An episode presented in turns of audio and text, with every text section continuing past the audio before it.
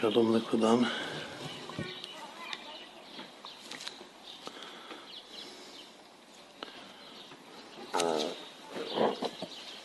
אנחנו מתכוננים עכשיו לחג שבועות, זמן מתן תורתנו.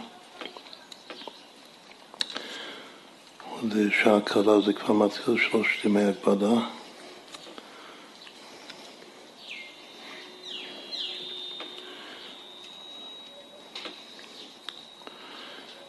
הברכה המסורתית שהרבי תמיד היה מברך לפני חג שבועות את כולם זה קבלת התורה בשמחה ובפנימיות.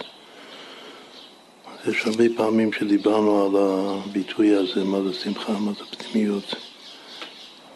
אבל אה, ראוי עוד הפעם כל שנה לחשוב על זה מחדש. זה בעצם גם הרבי הקודם היה מברך. שנזכה לקבל את התורה בשמחה ובפנימיות.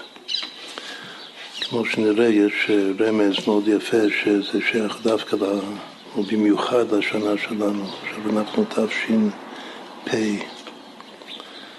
מה זה תש"פ? ראשי תיבות. זה תורה, שמחה, פנימיות. קבלת התורה בשמחה ובפנימיות. עכשיו, לא רק זה, שזה כבר רמז יפהפה, אם עושים את החשבון, אז אה, יש חשבון מפורסם של מילת תורה, שזה 611, שמחלקים אותו למרכיבים הראשוניים שלו, זה 13 פעמים 47, שזה אהבה פעמים ביטול. התורה זה אהבה וביטול. ביטול זו הפנימיות של החוכמה, שהורייתא מחוכמה נפקת. אבל כשמחברים יחד לקבל את התורה בשמחה ובפנימיות, אז שתי המילים האלה ביחד, שמחה פנימיות, החשבון שלהם זה יוצא 949, שזה גם כפולה של אהבה. זה אהבה פעמים חוכמה, אהבת ישראל, זה שווה אהבת ישראל.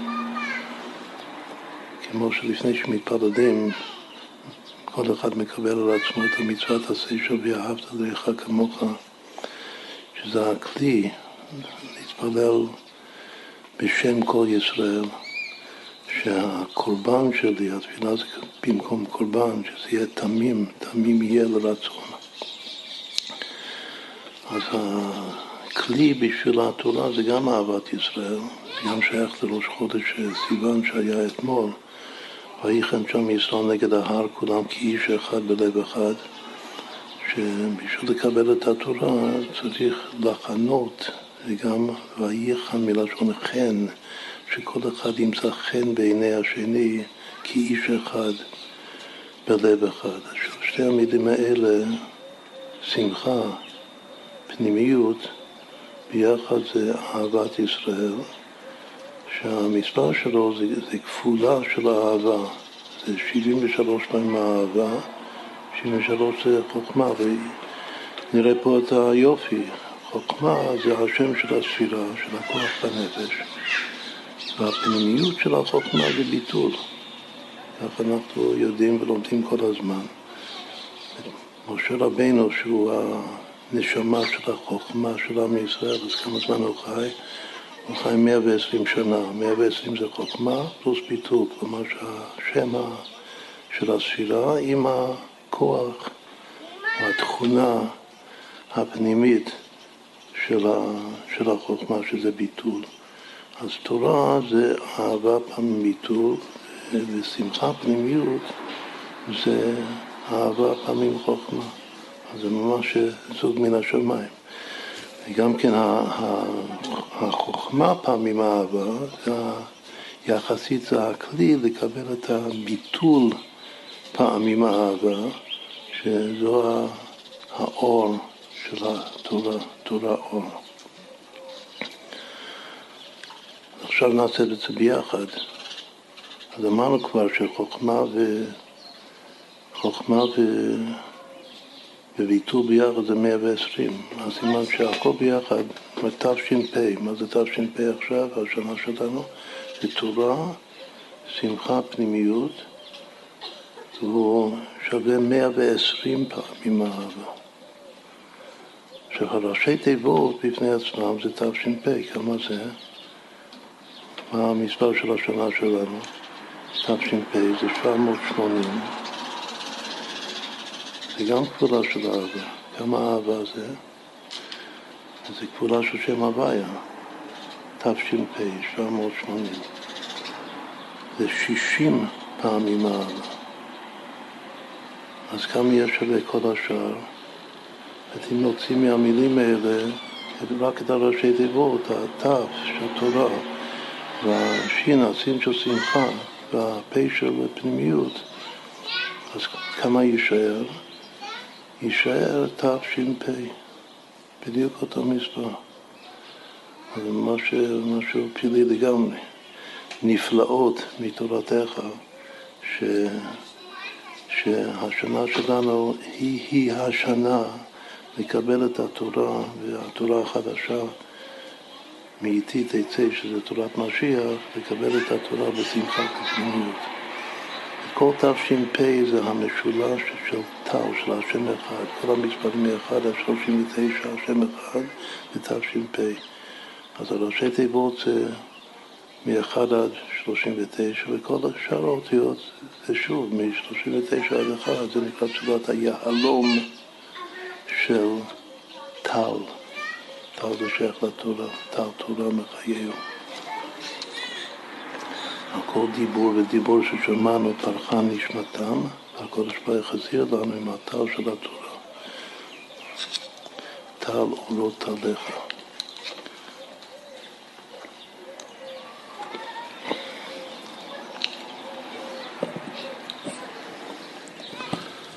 אז זו הקדמה יפה בשביל קבלת התורה בשמחה ובפנימיות. אבל חוץ מהרמז צריך להבין אה, פשט. מה זה שמחה, מה זה פנימיות, מה זה למה התורה צריכה להתקבל דווקא בנפש, בכלי שהוא מורכב משני הכוחות האלה ביחד, שמחה ופנימיות. הרגע אמרנו שתורה היא החוכמה של השם. אורייתא מחוכמה נפקת, זה הביטוי בתורה, שהתורה יוצאת ומתגלה לנו וניתנה לנו מהחוכמה של השם, של הקדוש ברוך הוא. מה זה שמחה? שמחה זה בינה. תורה זה בחינת אבא. חוכמה זה אבא בקבלה. ושמחה זו אימא בקבלה. אימא בנים שמחה. אז אני כבר מתחיל להבין שבשביל לקבל את התורה, את החוכמה, צריך אה, את הבת זוג, את יש על אבא אמא. כתוב שאבא ואמא הם טריינרים ולא מתפרשים לעלמין. שני חברים רעים שאף פעם לא נפרדים, תמיד ביחד. מה זה פנימיות לפי זה? אם, אם תורה היא חוכמה, ושמחה היא בינה, אימא, אימא בנים שמחה, אז מה זה פנימיות? פנימיות זו דעת. הכוח השלישי של המוחין, המוחין זה לא רק אה, שכל, מוחין כתוב בקבלה בחסידות זה חיות. יש ביטוי רווח בקבלה להמשיך מוחין, צריך להמשיך מוחין ללב. מה זה להמשיך מוחין? זה לא שכל, להמשיך מוחין זה חיות. כי הם חיינו ואורך ימינו, התורה זה החיים שלנו. ולהם נהגה יומם בלילה. עכשיו, במוחין, בחיות, יש את שלושת הכוחות הידועים, שזה חב"ד. אבל הבינה והדעת תלויות זו בזו. אם אין דעת, אין בינה. אם אין בינה, אין דעת. כך כתוב בפרקי אבות. זה הולך ביחד חוכמה, זה הולך ביחד עם יראה כתוב. אם אין חוכמה אין יראה, אם אין יראה אין חוכמה.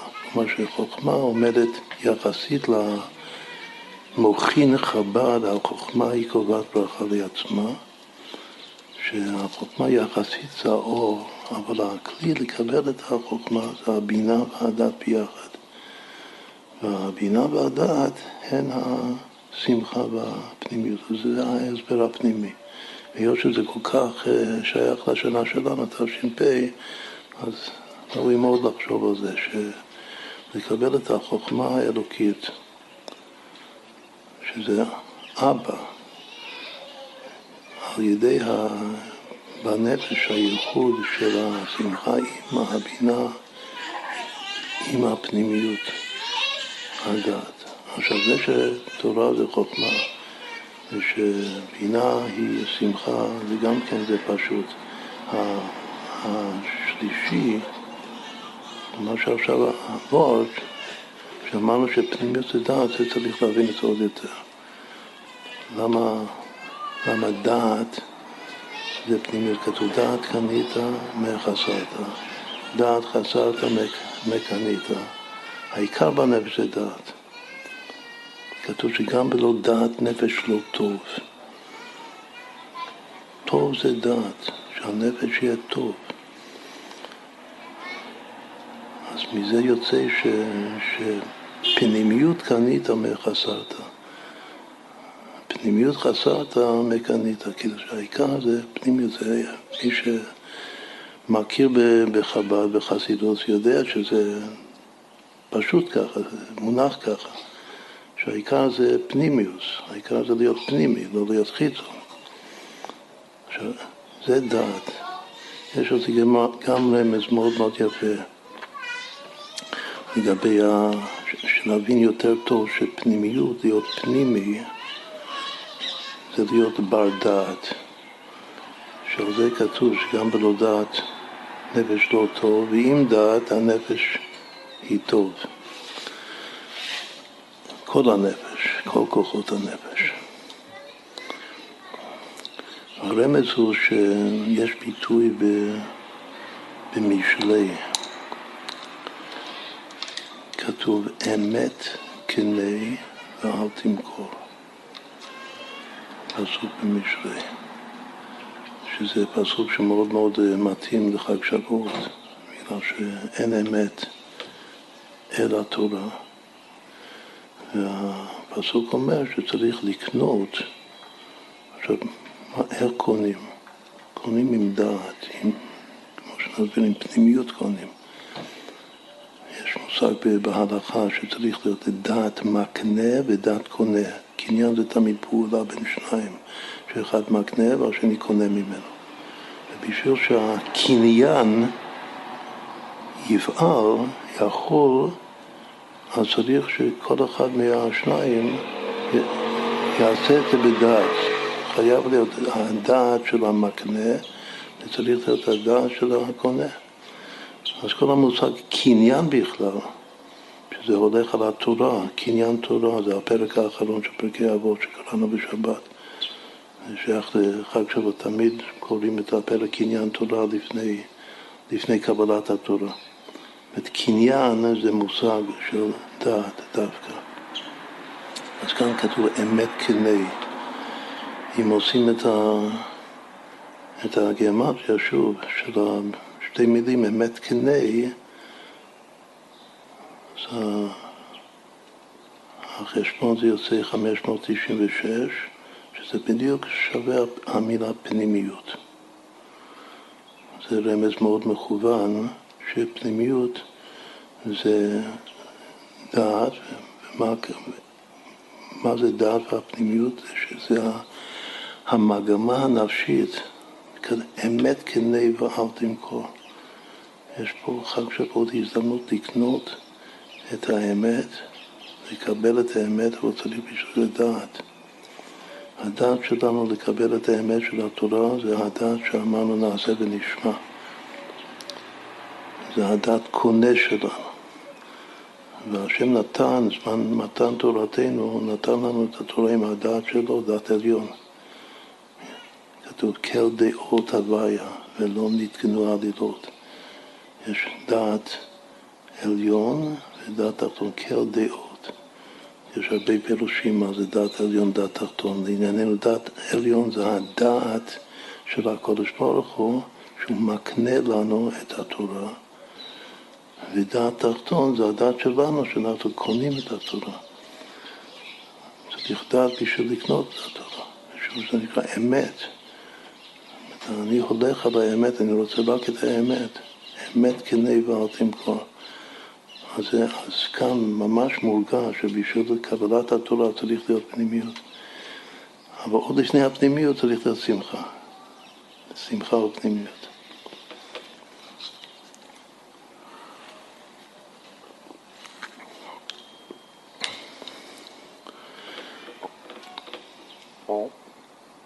המילה קנה, יש הרבה אה, צורות של השורש קנה, לקנות, אבל אה, בספר משלי המילה קנה, שזה לשון ציווי,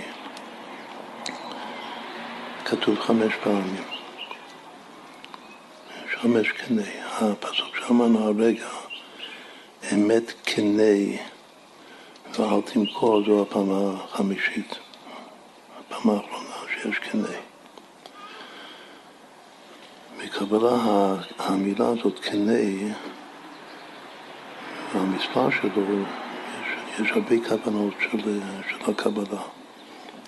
זה כתוב עם מה שבמתן תורה קיבלנו, כתר מצוות. תרי"ג מצוות דאורייתא ביחד עם זין מצוות רבנן. זה כתר מצוות, קוראים בתורה וזה מצווה, זה גם עניין שנזכיר את זה, שכל אחד ואחת, וגם ילדים קטנים, גם תינוקות בעריסה, שכולם ישמעו בחג שבועות את עשרת הדיברות. ובעשרת הדיברות יש שם כתר אותיות, 620 אותיות. שזה כנגד התרי"ג 613 מצוות של התורה ועוד שבע מצוות רבנן, שזה שבע אותיות האחרונות אשר לרעך. אשר לרעך, שתי המילים האחרונות של עשרת הדיברות, זה שבע אותיות, לרעך זה רומז לרבנן. בכל אופן יש כתר, עכשיו בתוך הכתר יש שני פרצופים, זה הלשון. שבדרך כלל הציור שלהם זה אחד שהוא מתלבש בתוך השני, לפחות החלק ממנו מתלבש בתוך השני, אבל על פי פשט בקבלה, וגם בעולם הראשון שהשם ברא, זה אחד למעלה מהשני. אז אם יש כתר, ונחלק אותו לחצי חצי, החלק העליון זה נקרא עתיק יומין, שזה בנפש זה תענוג, והחלק התחתון זה נקרא אריך אנפין, שזה רצון בנפש. אז אם נחלק כתר לחצי, כמה כל אחד מקבל? כל אחד מקבל יש. ואת הכתר שהוא נקרא עתיק יומין הוא ישיש. יש יש. שיש יש להנחיל או אהבה יש, יש יש עליון, יש יש תחתון, ככה כתוב בקבלה.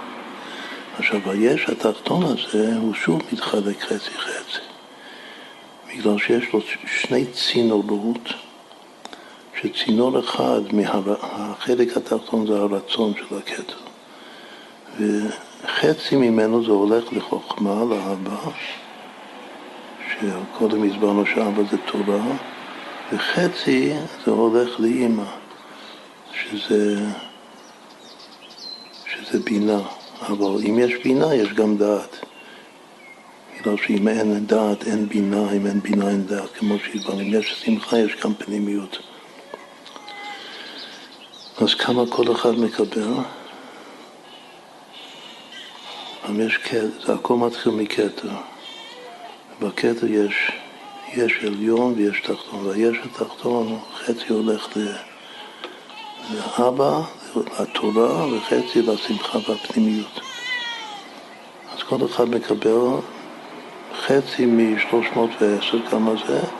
זה 155. איזה מילה? בדיוק לפי הסדר, 155 קנ"ה, כל אחד מקבל קני. עכשיו איפה זה, זה הכל כתוב בקבלה, והפסוק פסוק מפורש. כתוב במשלי עוד פסוק, חוץ מהאמת קני ותמכור, כתוב קני חוכמה, קני בינה. זה רמז גם כן מכוון ופילי. קני חוכמה, קני בינה. עכשיו, קני, בעצם קני זה דעת, כמו שהסברנו. אבל הדעת, הפעולה של הדעת, יש דעת שהדעת מקנה את האור של הכתר לחוכמה, ויש משהו, דעת עליון שהיא מקנה את האור של הכתר לבינה. קני חוכמה, קני בינה, כך כתוב במשנה. עכשיו, עד כאן זה כתוב בפירוש. יש כתר, והכתר מתחלק ליש ויש, והיש של הרצון של הכתר מתחלק לקני קני, ואחד הולך לחוכמה ואחד הולך לבינה. קני חוכמה, קני בינה. אבל מה שלא כתוב הוא שיש עוד פסוק במשלי בהמשך, זאת אומרת הפסוק הזה זה הפעם הראשונה שיש המילה קני, לשון ציווי במשלי. אבל כמה פרקים אחרי זה יש עוד פסוק, שעוד פעם כתוב אותם ביטויים, אבל עם תוספת מילים. כתוב ראשית חוכמה, קני חוכמה, ובכל קניינך קני בינה. עכשיו, כל הפסוקים האלה זה נקרא קניין תורה, זה חשוב מאוד שנזכור אותם. עכשיו אמרנו את החמש קני שיש בספר משלי. קודם יש קני חוכמה, קני בינה, ביטוי בפני עצמו. ואחר יש פסוק שלם, ראשית חוכמה, קני חוכמה, ובכל קניינך קני בינה. ואחרי זה יש את הפסוק שלנו, שהתחלנו אמת קני ואל תמכור.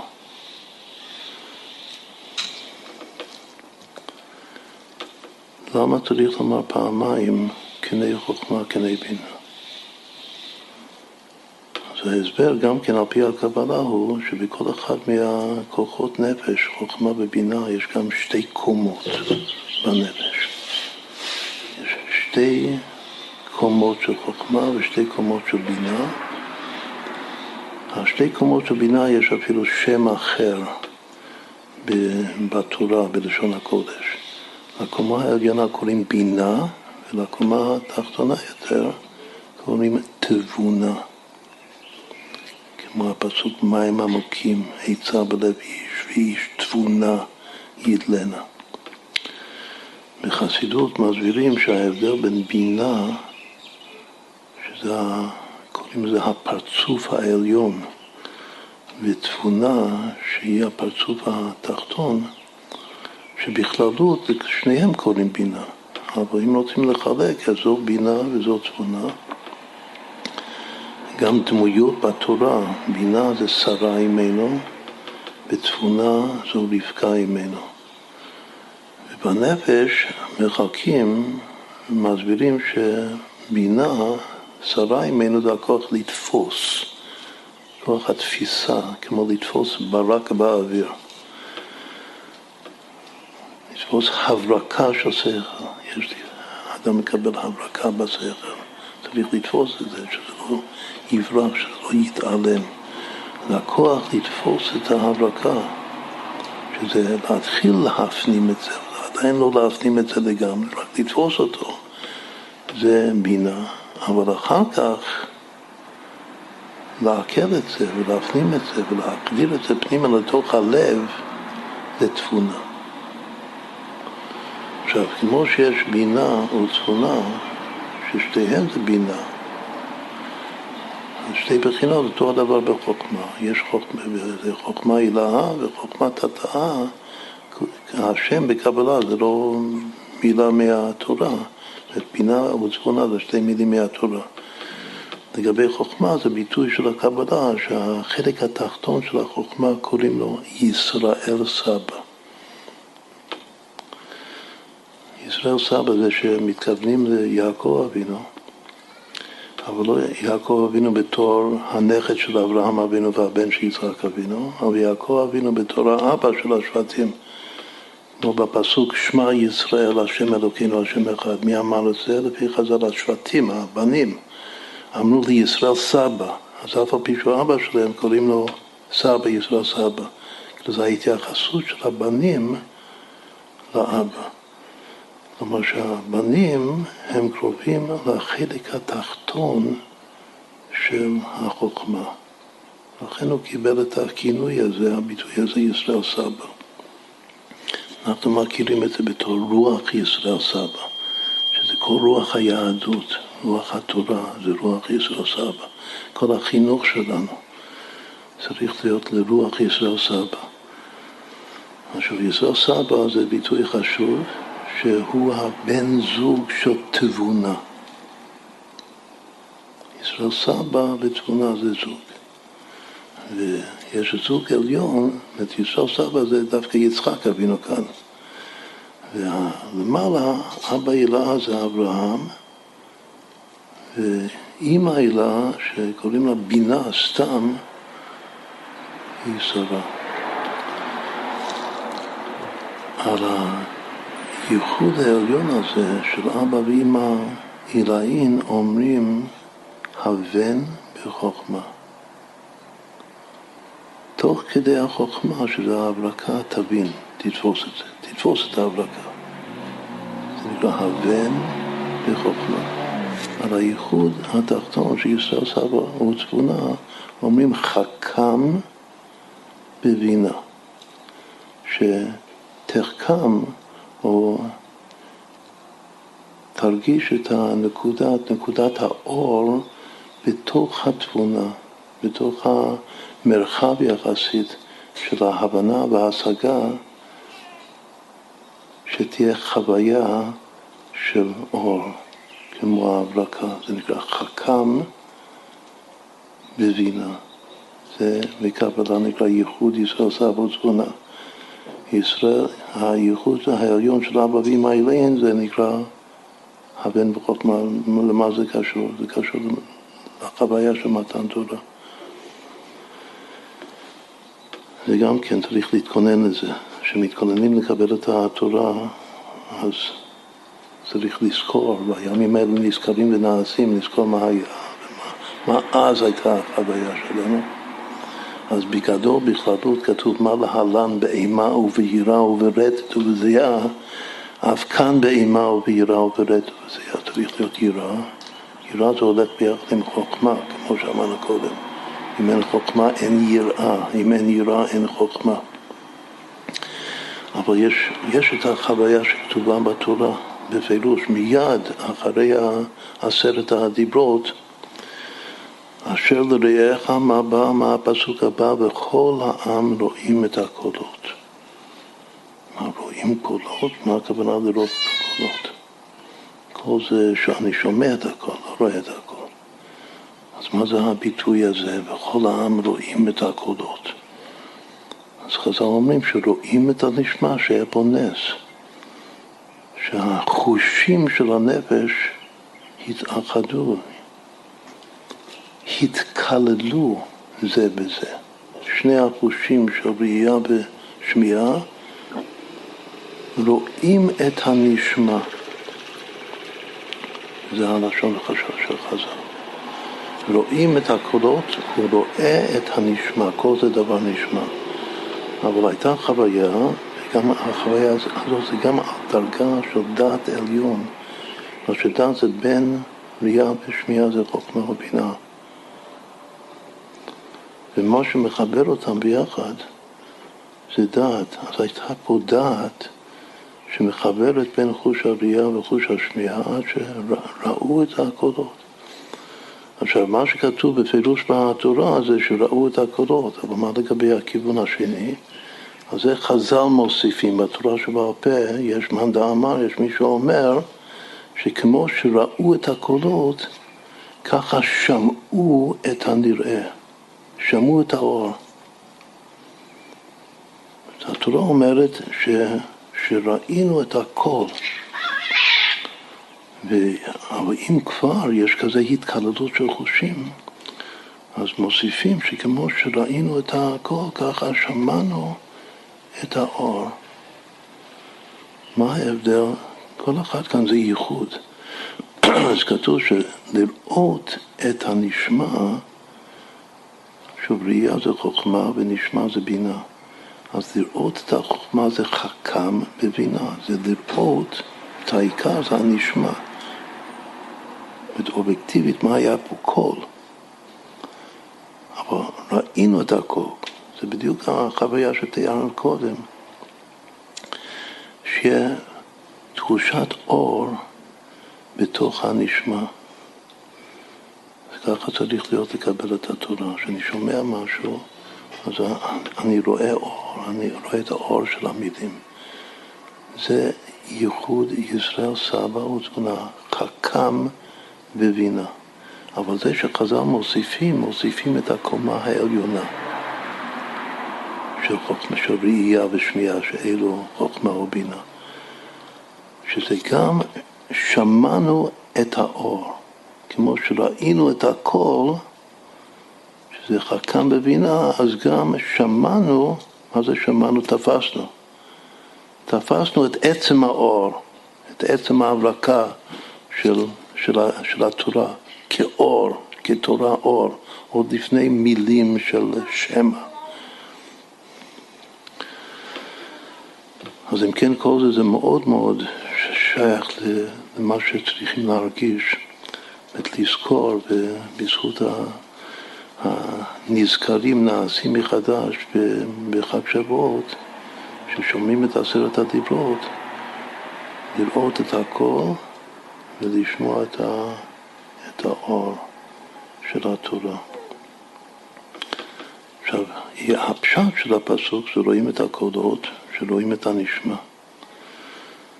איזה עוד רמז יש בזה? יש רמז מאוד יפה על פי אה, חסידות, שאיפה כתוב נשמע, חוץ מהביטוי הזה שרואים את הנשמע, בתורה לא כתוב, כתוב קול, אבל חז"ל מסבירים מה זה רואים את הקולות, רואים את הנשמע. אז מה זה יכול לרמוז, חוץ מאשר הקול? זה יכול לרמוז למה שאמרנו קודם, שהדעת שלנו לקבל את התורה היא מה שאמרנו לפני קבלת התורה, כבר הכנו את הכלי לקנות את התורה שאמרנו נעשה ונשמע. מה זה נעשה ונשמע? קודם נעשה, אנחנו מתחייבים, מתחייבים מאה אחוז לקבל ולעשות, ואחר כך נשמע. את הפנימיות. אבל קודם כל, קבלת אור מלכות שמיים. אז מה זה נעשה, מה זה הנשמע? זה כמו היום לעשותם ומחר לקבל שכרם. השמיעה, שזה ההפנמה, גם השכלית וגם הרגשית של הדברי תורה, זה, זה יעד. יעד זה לשון עתיד. כל יעד הוא עתיד. אבל מה שעכשיו, היום, היום לעשותם. אז אם כן, לאור זה, איך אפשר לפרש? רואים את הקולות, רואים את הנשמע, שאף על פי שהכלי עכשיו, שאני מקבל את התורה, זה ההתחייבות, הקבלת אור מלכות שמיים שנעשה, אבל אני כבר רואה אני כבר חש, אני רואה את הנשמע. יש לי כבר תחושה שמה שאני עתיד לשמוע, לקבל את זה בפנימיות, בשמחה ובפנימיות, את התורה. אז כל הדברים האלה זה הכל הולך ביחד. לפני שנעזוב את, ה, את הנושא הזה, נחזור לחמש הקני שיש במשלי, שלפי הסדר זה קני חוכמה, קני בינה, אחר כך ראשית חוכמה, קני חוכמה, ובכל קניינך קני בינה, ובסוף זה אמת קני ואל תמכור. וכל הקנה זה דעת, זה הכל זה פנימיוס. וזה פועל בנפש את ההתקללות של החושים, של הראייה והשמיעה, וגם בנפש את ההתקללות של הביטול והשמחה על ידי כוח הקניין, שזה הפנימיות. אז כמה מילים אמרנו בשלושת הפסוקים האלה. כמה מילים. בואו נעשה ביחד. מקווה שנוכל גם לכתוב את זה הטוב על הלוח. קני חוכמה, קני בינה. יש קני שהולך לחוכמה מהדת עליון וקני שהולך לבינה. אחר כך ראשית חוכמה, קני חוכמה. ובכל קניינך קני בינה. קני חוכמה, קני בינה זה ארבע מילים. אחר כך ראשית חוכמה, קני חוכמה, ובכל קניינך קני בינה זה שמונה מילים, זה כבר 12 מילים. אחר כך אמת קני ואל תמכור, זה עוד ארבע מילים, בסך הכל זה 16 מילים. ש-16 זה ארבע בריבוע, זאת אומרת, מתחיל ארבע, קני חוכמה, קני בינה, וזה נגמר ארבע, שזה אמת קני ואל תמכור, והפסוק באמצע זה פעמיים ארבע. אז שכל אחד מקבל ארבע. ראשית חוכמה קני חוכמה זה ארבע, ובכל קניינך קני בינה זה עוד פעם ארבע, אז יש פה ארבע פעמים ארבע, אז זה יוצר ריבוע מאוד מאוד אה, מסודר, מדויק. עכשיו השאלה אם, אם אפשר לכתוב את זה על הלוח בתור ריבוע.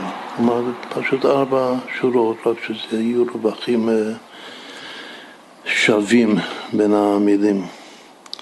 שלמעלה זה, השורה הראשונה זה קני חוכמה, קני בינה, השורה השנייה זה ראשית חוכמה, קני חוכמה, השורה השלישית זה ובכל קניינך קני בינה, השורה האחרונה למטה, שזה אמת קני ואל תמכור, שזה הסדר של הפסוקים בספר משלי. כן? אז אם, אם, אם רואים את זה עכשיו, אז, אז דבר כזה יש שני דברים שכדאי להתבונן במיוחד, בפרט. זה הפינות וגם הריבוע האמצעי. מהן ארבע הפינות כאן? קני בינה, אמת תמכור. זה הפינות.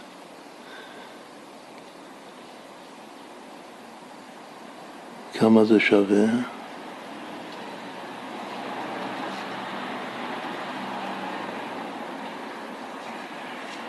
תעשו את החשבון, תראו שזה יוצא אמת, אמת, אמת. שבשלוש פעמים הכל אמת, אם התמכור ביחד. כאילו, בזכות התמכור בסוף, אז יוצא גימטריה מאוד מאוד יפה, שיש פה חזקה, חזקה זה שלוש פעמים.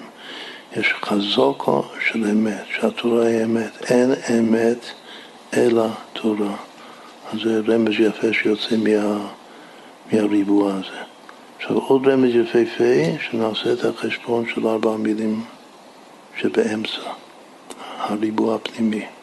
שמה הן? את השורה השנייה זה ראשית חוכמה, קני חוכמה זה חוכמה קני. השורה השלישית זה ובכל קניינך, קני בניין זה קניינך קני. עכשיו אם עושים את החשבון כאן של ארבע המילים האלה, אז תראו שזה יוצא תרי"ג בדיוק. זה המניין של המצוות, בלי השבע מצוות רבנן, אבל העיקר שיש בתורה תרי"ג מצוות. עכשיו, תרי"ג באמת זה גם זוג בפני עצמו, שאין כאן המקום להסביר את זה. אז הפינות זה שלוש אמת, והאמצע, האמצע זה הלב. הלב של הצורה הזאת, ארבע המילים שבאמצע זה בדיוק המספר. אז יש פה משהו, פנינה, משהו יפהפה.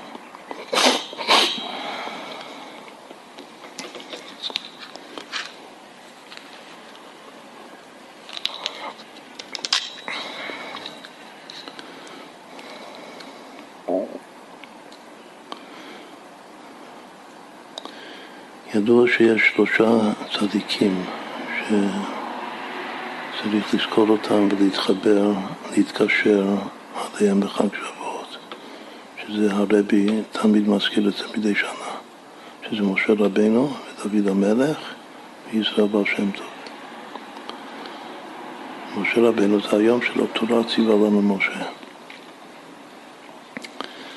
ודוד המלך כתוב שהוא נולד ונפטר בחג שבועות. וישראל בר שם טוב זה גם כן, זה היורצייט, ההילולה של הבר שם טוב זה ביום הראשון של, של שבועות. עכשיו דוד המלך הוא גם לוחם גדול, הוא גם מלך אדיר, אבל הפנימיות אצלו זה התפילה, זה עמוד התפילה, הוא נקרא נעים זמירות ישראל. כלו תפילות דוד בן ישי. דוד מתפלל ומזמר להשם. ספר תהילים זה הספר של דוד המלך. חמישה אחים חומשי תורה זה משה רבנו. גם בספר תהילים יש חלוקה לחמישה ספרים כנגד חמישה חומשי תורה. אבל שם טוב זה החסידות, והוא עדיין לא כתב בעצמו ספר. מי שכתב את התורה שלו זה אדמו"ר הזקן, כתב את ספר התניא. לכן הרבי אומר שהזמן להתחזק במה שנקרא חיטת, שזה חומש תהילים תניא, זה חג שבועות. אז גם לקבל את התורה צריך לקבל עם שלושתם ביחד. את התורה היא התורה. כנראה שיש משהו בנעים זמירות ישראל בתהילים. אפשר לומר תהילים עם בכי, אבל אפשר גם לומר תהילים שמח. כתוב שדוד המלך היה טיפוס מאוד מאוד שמח. גם כשהוא בכה להשם, הוא גם היה שמח בתהילים שלו. הוא שר את הפסוקים בניגונים שמחים. פסוקי תהילים שלו, הנעים זמירות ישראל. מה זה חסידות, מה זה תניא, מה זה בר שם טוב? הבר שם טוב זה פנימיות. אז גם כן שלושה אלה. משה הוא חוכמה, דוד המלך הוא שמחה, כמו שהוא רקד לפני ארון, לפני התורה. יש פה תורה, איך דוד המלך קיבל את התורה והעלה את ארון הקודש של ירושלים אל הקודש, בשמחה, בריקודים, מפזז, מחרקר, בכל עוז. אז דוד המלך מקבל את התורה בשיא השמחה, בשמחה פורצת, כל, כל גדר. ומה זה ישראל בשם טוב? זה, זה, הדעת, זה הפנימיות, זה אמת כנה ואל תמכור. כל, כל המושג קניין זה לקנות את זה, שלכן זה הקדמה והכנה קרובה לתורת מלך המשיח. שהכל יהיה קניין מובהק בנפש, כי הם חיינו ואורך ימינו. שקונים את זה, חיים את זה.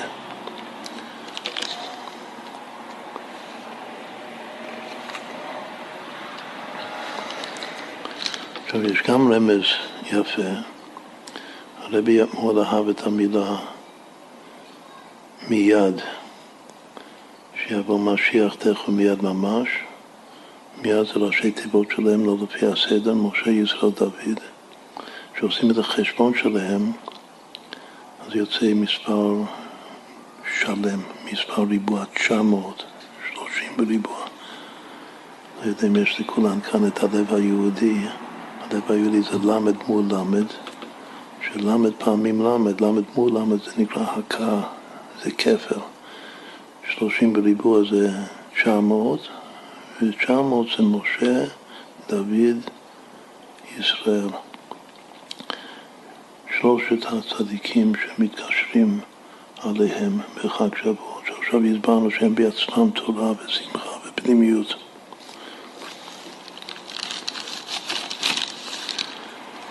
עכשיו דוד,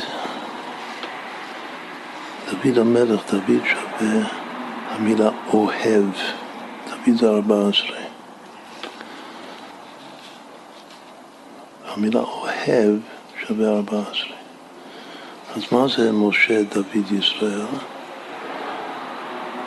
משה אוהב ישראל. יש כזה ביטוי? כן. זה בדיוק אה, מאמר חז"ל. משה אוהב ישראל היה. אז הכל מתחיל ממשה רבנו, זה התורה. ומשה אוהב ישראל, זה משה דוד ישראל, שוב שווה המספר השלם את ה-900, שזה סוד הלב היהודי.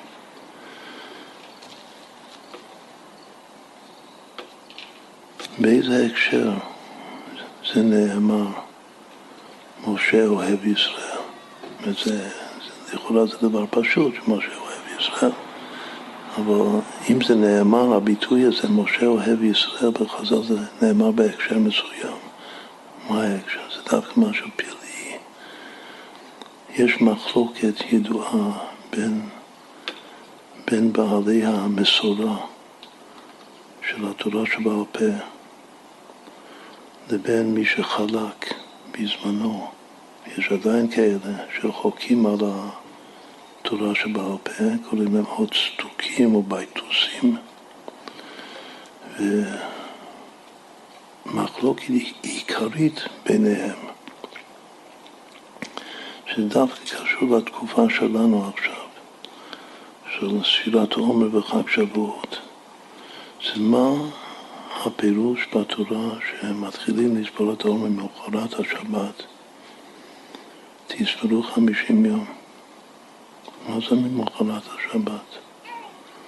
עכשיו הצדוקים, הבייטוסים, הם האמינו בתורה שבכתב, אבל לא האמינו בתורה שבעל פה.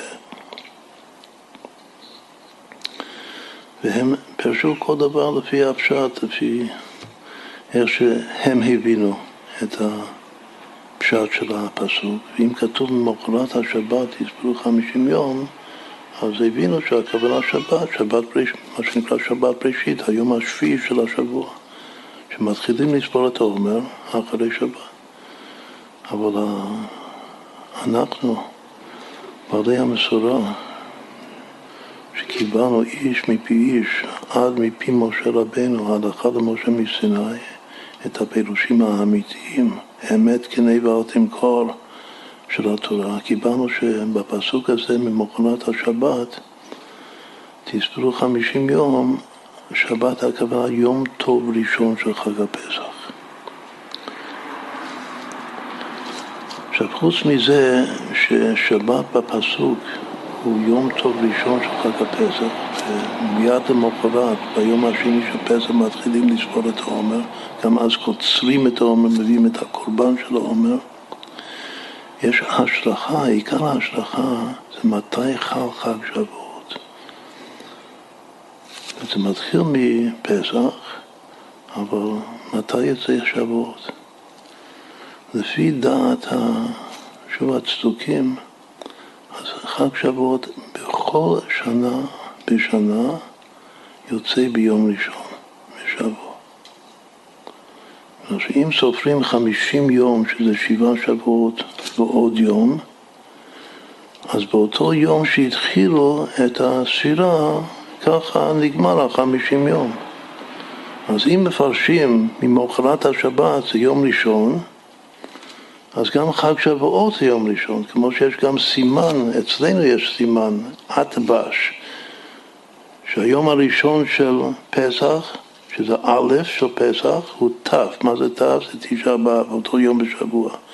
ואחר כך בש, בית שין, מה זה בית שין? היום השני של פסח הוא חג שבועות. בית זה יום שני של פסח, שין זה חג שבועות, וכך הלאה דורשים בזה עד, בש, גר, דק וכו'. אבל לענייננו הסימן הוא בש, בית שין. אז למשל השנה הזאת, מתי היה פסח? פסח היה ביום חמישי, היום טוב ראשון של פסח.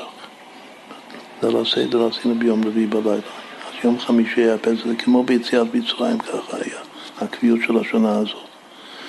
אז אם פסח זה, זה יום חמישי, מתי התחלנו לספור את העומר השנה הזאת? ביום שישי. יום שישי היה חסד שבחסד. עכשיו, חג שבועות שזה תספרו חמישים יום, זה תמיד יוצא ביום החסד של כל שבוע. זה גם רמז חשוב. יש שבע חסד. חסד שבחסד, חסד שבגבורה. ומה זה חג שבועות? זה כבר החסד השמיני. את התורה, כמו שהיא תורת אמת, היא תורת חסד. איפה זה כתוב תורת חסד? הביטוי תורת חסד, למי זה שייך? תורת חסד על לשונה, זה שייך לאשת חיה. אז החג שבועות הוא תמיד ביום החסד, שזה יום השני של חג הפסח. אז זה רמז חשוב. עכשיו, לפי הצדוקים, הטועים, אז אם ממוחרת השבת זה תמיד שבת ראשית, ותמיד מתחילים את השאלה ביום ראשון, אז ממילא תמיד יהיה חג שבועות חל ביום ראשון בשבוע. אז הם היו אומרים ל... לרבנים, שכאן בסיפור בגמרא, שהגמרא מספרת את זה, החכם היה רבן יוחנן בן זכאי, שהוא התווכח איתם, ומי שאמר את הטענה שלהם היה איזה זקן בייטוסי, שפטפט, ככה הביטוי שם. יש זקנים מפטפטים. אז בא איזה זקן מפטפט מול, מול רבן יוחנן בן זכאי, ומה הוא פטפט? הוא פטפט ככה, הוא אמר שמשה אוהב ישראל היה. הוא רצה לקבוע תמיד שחג שבועות יהיה יום ראשון בשבוע, כדי שיהיו תמיד שני ימים רצופים של, של קודש, של מנוחה ושמחה, בשביל לענג את ישראל. כך הוא טוען לרבן יוחנן בן. משה רבנו אהב את היהודים, אהב ישראל, ובגלל שהיה אוהב ישראל, אז הוא רוצה לענג אותנו תמיד, שיהיה לנו שני ימים רצופים של, של חג. הרי בתורה זה רק יום אחד, חג שבועות, כאן בארץ ישראל. אז, אז אבל אם זה תמיד יום ראשון, אז השנה אנחנו יוצאים ידי חובה, גם כן בגלל ש... יש לנו שני ימים לצופים, אבל זה לא שבת ראשון, זה דווקא שישי, שבת ביחד. וכל וכך הוא אומר. אז מה הוא ענה לו, רבן יוחנן בן זכאי? הוא ענה לו שאחד עשר יום מחורב. אם היינו זוכים, היינו נכנסים מיד מחורב, היינו מהר סיני. ב-11 יום היינו יכולים לבוא מיד לארץ ישראל, ליעד שלנו. ומה עשה משה רבנו? זה הכל זה פולמוס כשאתה מדבר נגד, אה, נגד אוויל, נגד טיפש, אז מדברים בשפה שלו. אם אתה אומר, קודם כל זה לא משה רבנו ש... שקבע מתוך זה שהוא אוהב ישראל, רצה לענג אותנו יומיים, זה הקודש ברוך נתן את התורה והמצוות. אבל אם אתה כבר מדבר משה רבנו, אז משה רבנו היה יכול להכניס אותנו לארץ ב-11 יום, מה הוא עושה לנו? הוא אישה אותנו במדבר 40 שנה. אז זה נקרא שהוא אוהב ישראל. שזה, כל זה מה שאמרנו זה קיצור, זה סוגיה, סיפור שהגמרא מספרת. זה הכל בשביל הביטוי הזה. אחר כך משתמשים בזה, משתמשים בביטוי בקודש. זה ודאי, ודאי נכון שמשה אוהב ישראל, זה בא לידי ביטוי ברמז שאמרנו שאוהב זה דוד, ומשה אוהב ישראל זה משה, דוד, ישראל. עכשיו, יש ספר קדוש בחסידות, ספר קדושת לוי, של לוי סברדיצ'וב, שהוא מליץ טוב לעם ישראל, הוא ודאי אוהב ישראל. רוצה לענג את עם ישראל. איך הוא מסביר את כל הסיפור הזה בספר שלו? כאילו, מה עיקר המחלוקת כאן בין הצדוקים לבין הרבנים, כאילו, לבין התורה שבעל פה שלנו שקיבלנו מסיני?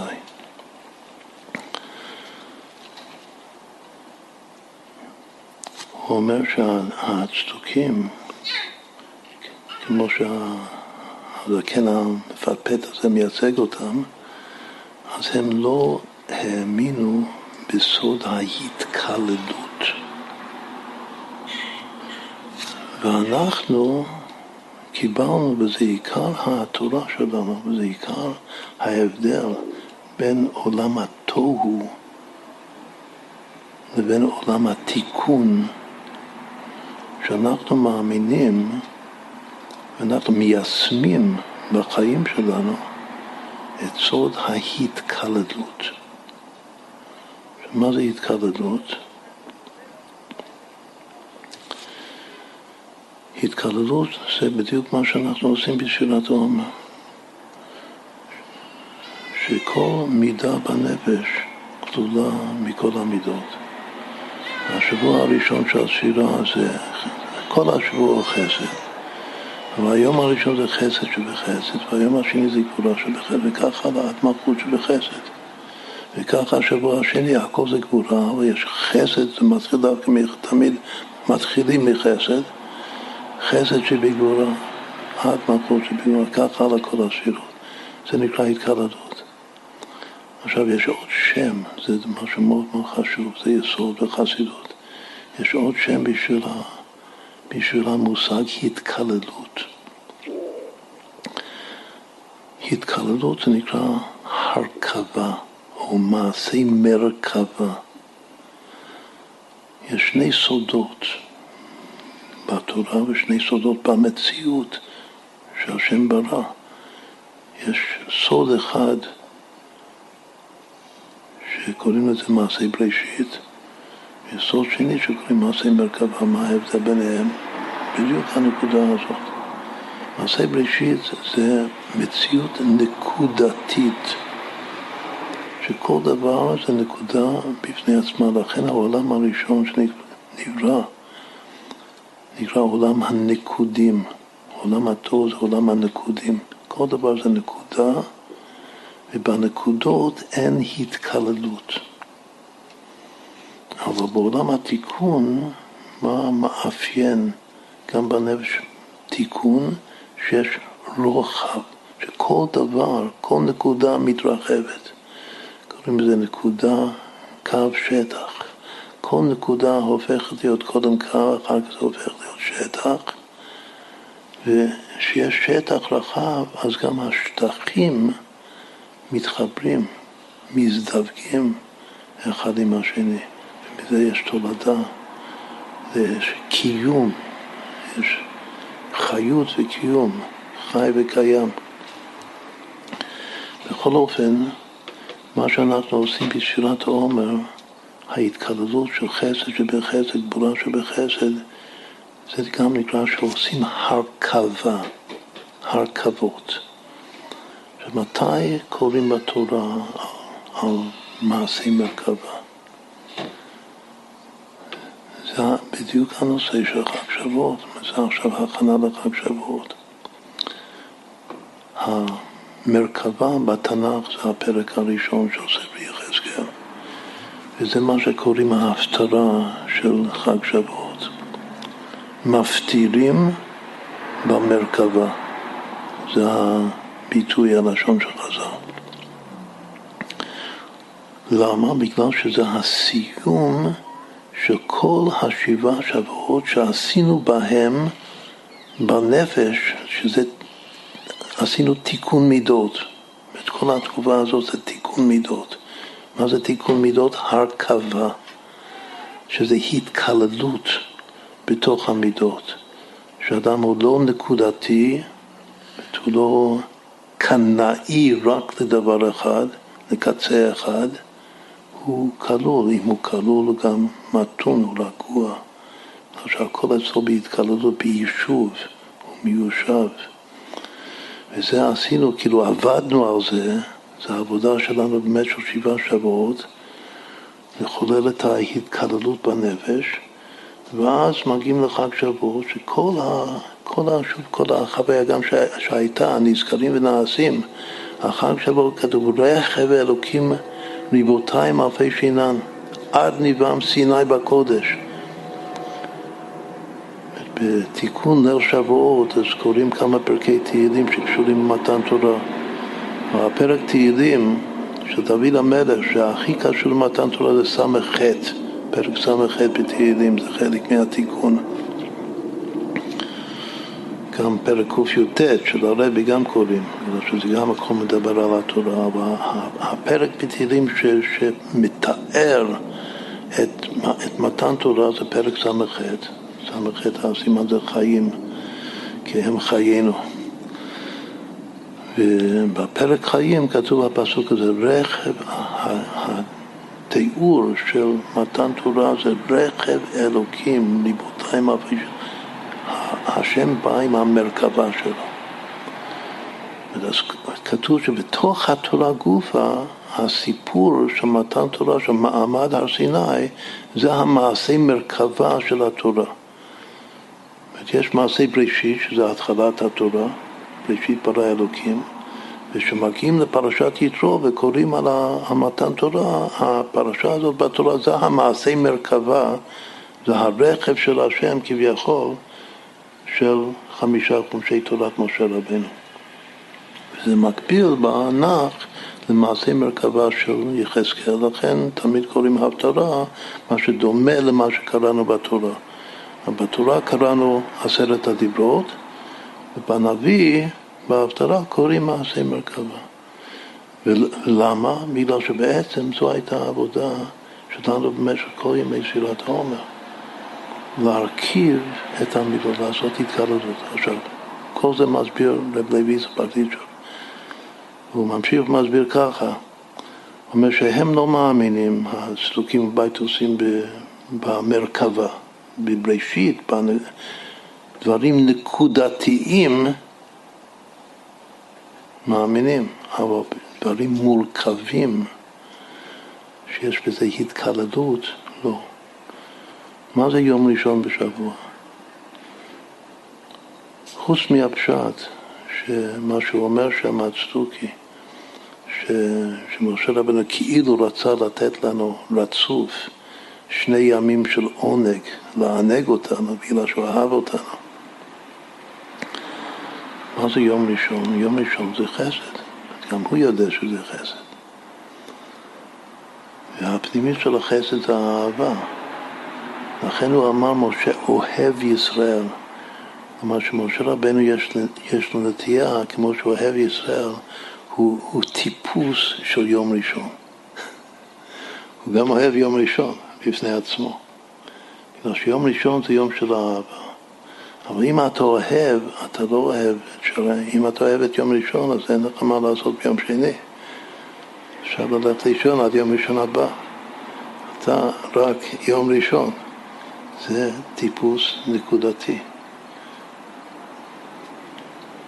איך הוא מסביר את התשובה? התקללות, הכוונה שבכל יום, אם אתה אוהב את יום ראשון, תדע לך שיש יום ראשון בכל יום. כמו שיש שבת בכל יום. היום יום ראשון בשבת, היום יום שני בשבת. אפילו שבת קודש, שיש הבדל עצום בין ששת ימי החול לבין יום השבת. אף על פי כן יש שבת גם בכל יום ויום.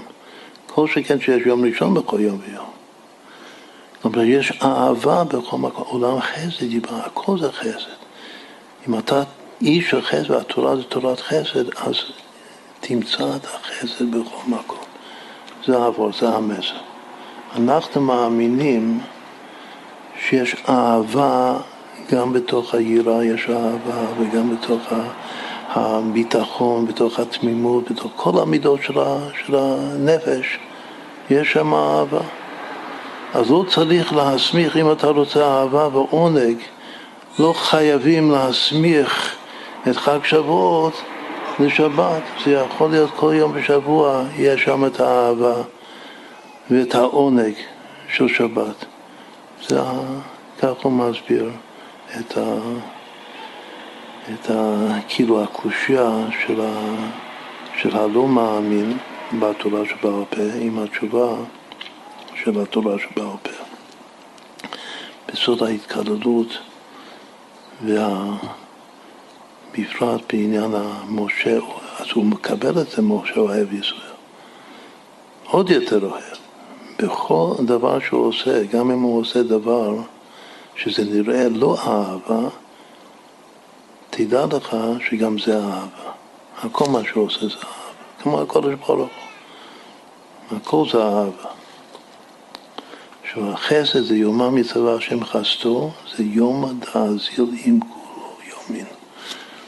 זה היום שהוא מתלווה, הולך ביחד עם כל הימים, כל יום זה מידה אחרת.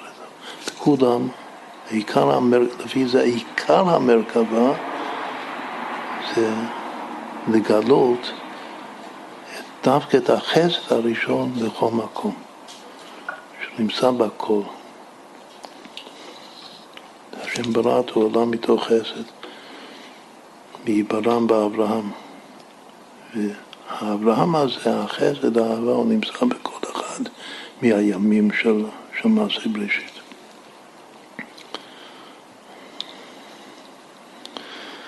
עכשיו, כמו שאמרו שמשה אוהב ישראל היה, שמשה אוהב ישראל זה משה, דוד, איך הגענו לזה שמשה אוהב ישראל זה משה, דוד, ישראל. אז ככה אמרו על הלעומת זה של משה רבנו. לכל צדיק יש את האנטי, את הלעומת זה שלו. מי הלעומת זה של משה רבנו? בלעם, בלעם הרשע. לא קם נביא עוד בישראל כמשה, אבל באומות העולות, באומות העולם קם ומנו מי זה? זה בלעם. אז יש ביטוי מקביל בחז"ל כמו שמשה אוהב ישראל, הביטוי הוא שבלעם שונא ישראל היה.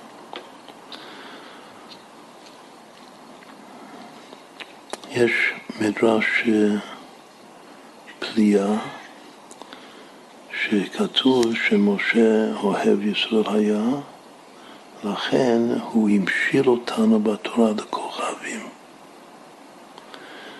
ובלעם שונא ישראל היה, לכן הוא המשיל אותנו ממנה עפר יעקב, הוא המשיל אותנו לעפר. והושע, הושע בן ברי הנביא, הנביא הראשון של הי"ב נביאים, אחרי עשר, בינוני היה, ולכן הוא המשיל אותנו לחול, כתוב שם, כחול הים. זה פלא איך להבין את ה... המדרש הזה. עכשיו זה מדרש שהוא שייך לחג שבועות. בחג שבועות צריך דווקא להתבונן בזה שמשה אוהב ישראל. ואצלנו החסידים, אז אנחנו מתרגמים את זה ומשה דוד ישראל. שלושת הצדיקים שמתקשרים עליהם. אבל הביטוי בחז"ל זה משה אוהב ישראל. עכשיו, השם נתן לנו תורה, תורת אמת, שהיא-היא תורת חסד, שהיא-היא תורת חיים. יש הרבה מאמרים בחסידות שיש שלושה, קוראים לזה שלושה תוארים עצמיים של התורה. אמת, חסד, חיים. דווקא לזכור הנשים שתורת חסד זה ביטוי של אשת חייל.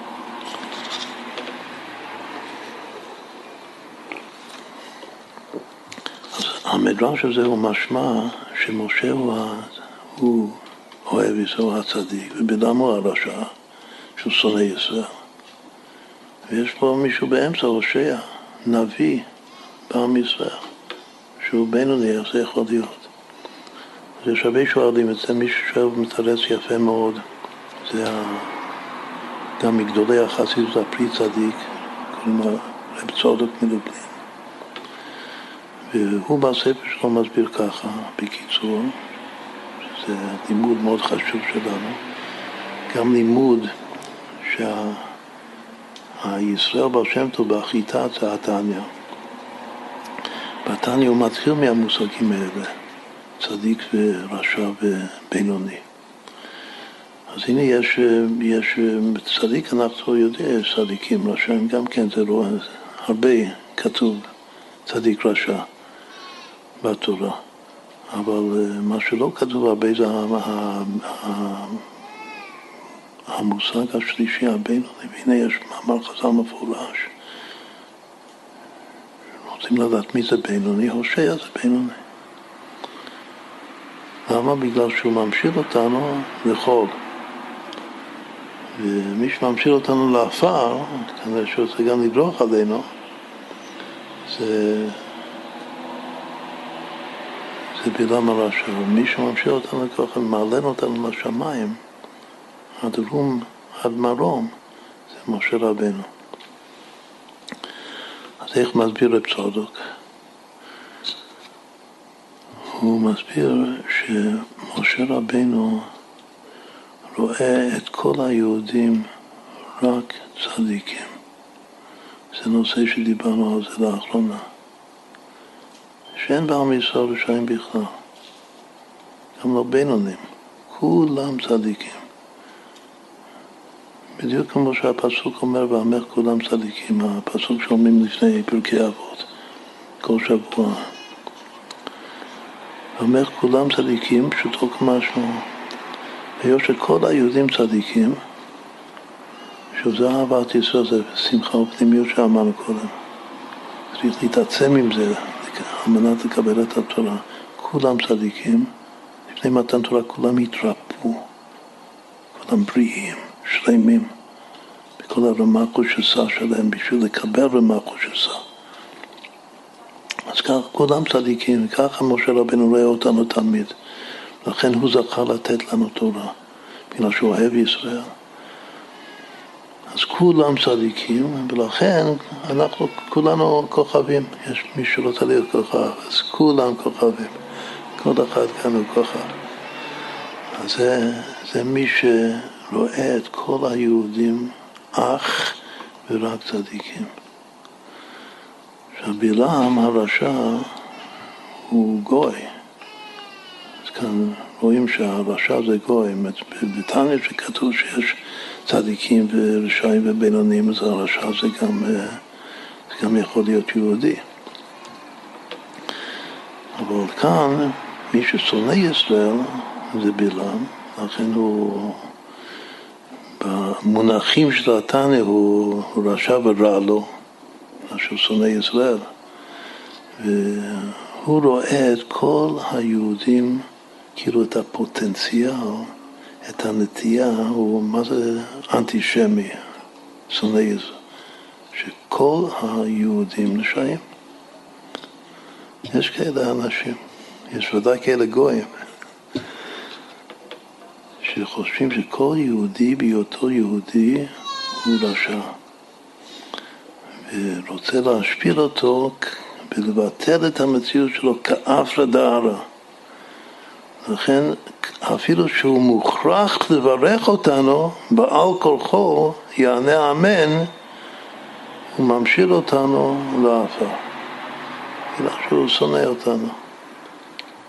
הוא רואה את כל היהודים רשעים.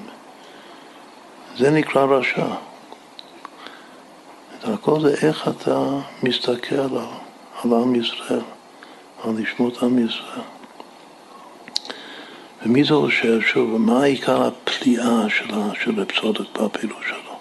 איך יכול להיות כזה דבר שנביא בישראל, שוודאי הפיתני הוא ודאי צדיק אמור, הושע, איך חז"ל יכולים לקרוא לו בינוני? אז הוא מסביר פשוט ש, שבינוני הכוונה שהוא בין השמיים והארץ, הכוונה איך הוא מסתכל. גם אלתר רבי לגבי מצוות אהבת ישראל, אז יש שיחה שלמה שהוא גם הוא ראה שבתוך עם ישראל יש את כל הסוגים השונים. מי שרואה בעם ישראל גם את הצדיקים, כלומר שהוא אמיתי, אולי זה לא אמת לאמיתו, אבל קודם צריך להיות אמיתי, ורואה שיש ישראל צדיקים, יש גם רשעים, יש גם בינונים. אז בעצם לכתוב את הפרק הראשון של ספר התניא, שזה לנתח את עם ישראל לחמש מדרגות, צדיק וטוב לו, צדיק ורע לו, רשע וטוב לו, רשע ורע לו, ובינוני, מי רואה כך את עם ישראל? לפי, לפי הפירוש הזה, זה פירוש יפה מאוד של צודק, מי שככה מנתח את עם ישראל, הוא, זה הבינוני בעצמו. בינוני זה אחד שרואה את הצדיקים כצדיקים ואת הרשעים כ... כל אחד כפי מה שהוא באמת. לזה קוראים בינוני. והסימן שהוא ממשיר את, את עם ישראל לכל. אז הנה הרווחנו עוד משהו מהמשה אוהב ישראל, ששווה משה דוד ישראל. נרוויח עוד משהו מעוד ספר חסידות. יש ספר חסידות שנקרא ייטב לב, ושם הוא אומר פרק מאוד יפה, שזה גם קשור לספר התניא. הרגע אמרנו שספר התניא זה לא סתם ספר של בינונים. שעל פשט עד עכשיו, עד הרגע הזה חשבתי שספר של בינונים תניא, הכוונה זה להבין את מהות הבינוני, מי זה בינוני, ולומר לעצמי הלוואי בינוני, אני צריך לשאוף להיות בינוני. עכשיו אני מבין עוד יותר לעומק מהאור של אפסודוק, שספר של בינוני זה השקפת עולם של בינוני. ככה הבינוני רואה את הכל, כל מה שכתוב בספר, מההתחלה עד הסוף.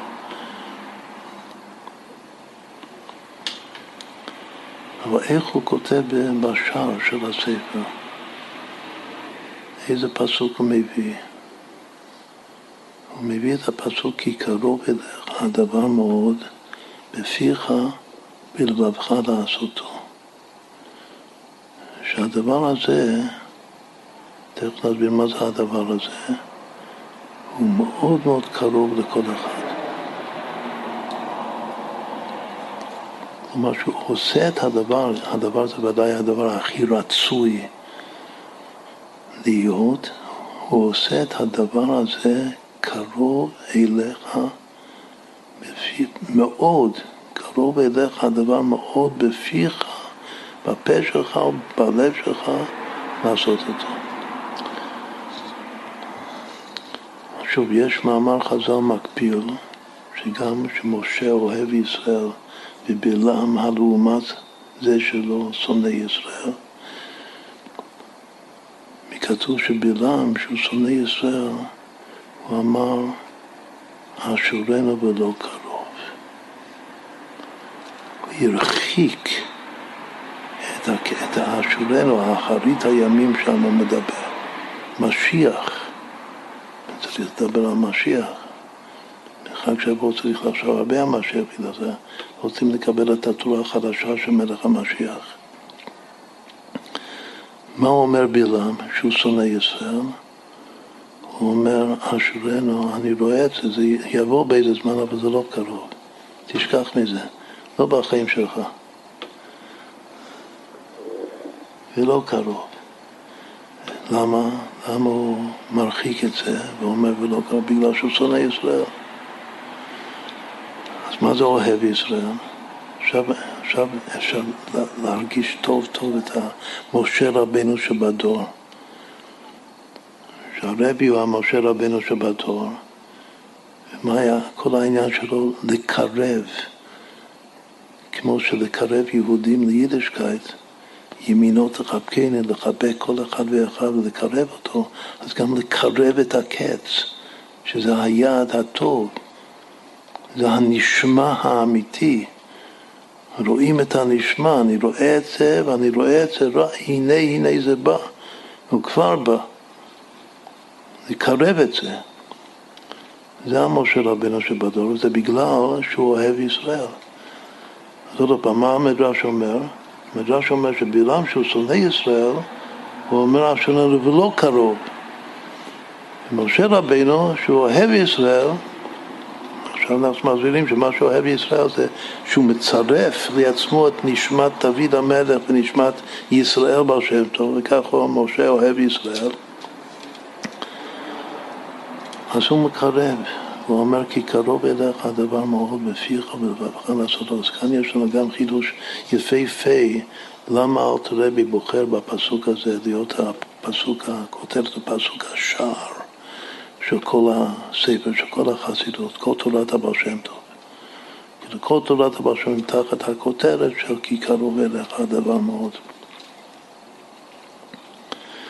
עכשיו, באותו ספר חסידות תו לב, אז הוא נותן עוד גוון, עוד מימד לדבר הזה. והוא אומר שיש בחז"ל, הוא מביא אה, מקור בחז"ל שלפעמים קרוב זה מלשון קורבן. קודם דיברנו על קורבנות, גם לפני מתן תורה הקרב לקורבן. כולנו התגיירנו בשביל לקבל אותו. זו עוד כוונה חשובה מאוד. לקבל תורה צריך להתגייר, להיות יהודי. המילה עשו ביציאת מצרים. והתפילה, טבענו כולם, גם הגברים וגם הנשים, לשמות התורה, גם הבאנו קורבן. שלושה דברים שגר צריך לעשות בזמן הבית, להביא קורבן. קורבן זה לשון להתקרב. כמו שקודם דיברנו על דעת מקנה ודעת קונה,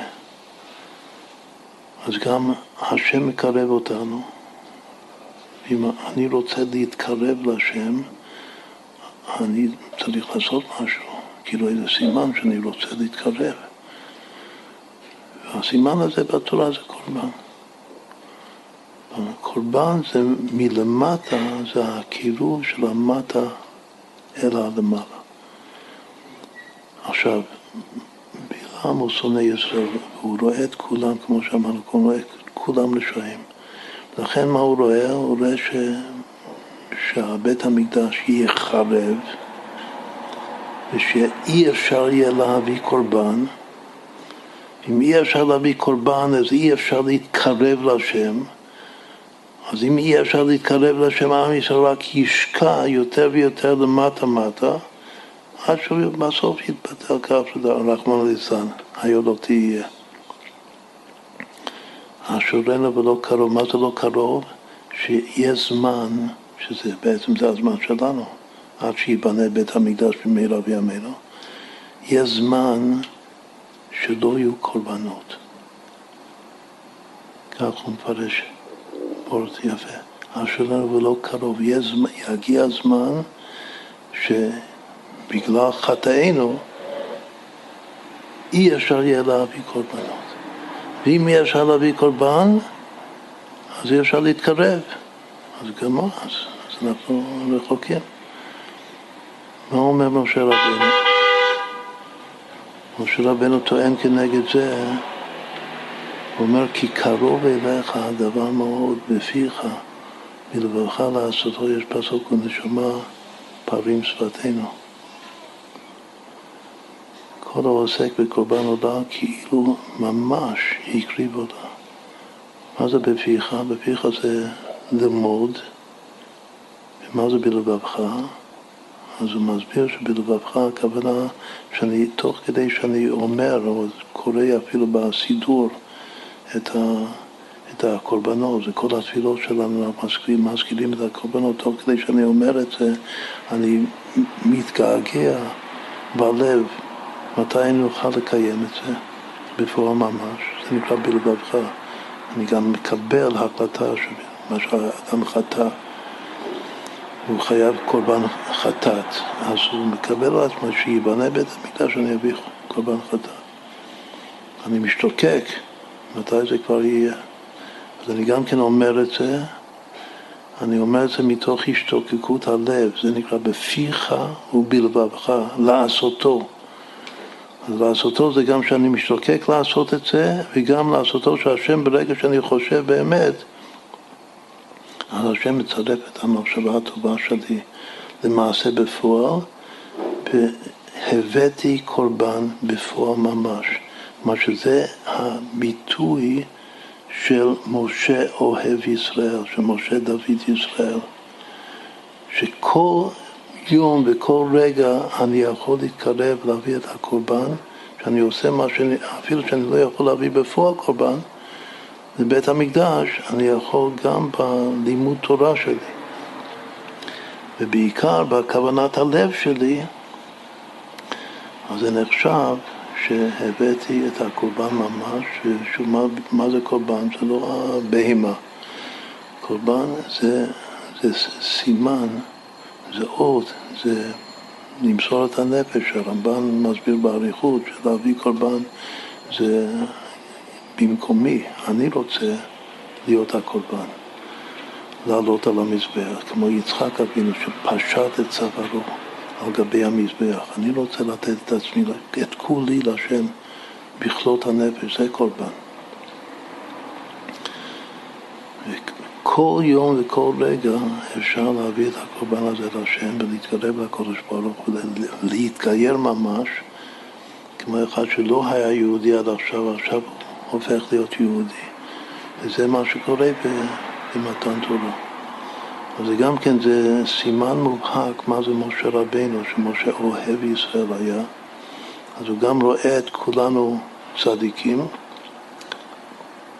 הוא גם כן מבין שבכל עת ובכל מצב, גם שאנחנו בעומק, בדיוטה התחתונה, בגלל שבאמת מפני חטאינו, הבית נחרב וגלינו מארצנו. אבל בכל עת ובכל רגע אפשר להתקרב לעצמותו יתברך. אפשר לתת את עצמי להשם, להקריב את עצמי להשם. כי קרוב אליך הקורבן, כי קרוב אליך הדבר מאוד בפיך בתוך הפה שלי זה נמצא, ובעיקר בלבבך, בלב שלי, ואז זה לעשותו ממש.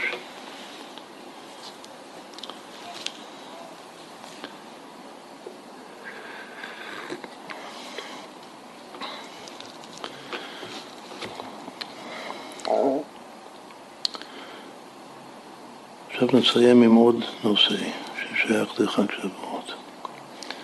קודם הזמנו את הפסוק תספרו חמישים יום. חמישים יום זה גם כן שמחה, בגלל שחמישים יום זה חמישים שערי בינה, ובינה היא שמחה, עם הבנים שמחה. אז צריך להגיע לתכלית השמחה בחג השבועות. תספרו חמישים יום, חמישים שערי שמחה, שמגיעים לשער הנון של השמחה, אז איך הרבי קורא לזה? הוא קורא לזה שמחה בטהרתה. שלמות של שמחה. שמחה ללא תנאי, ללא סיבה. שמחה בטהרתה.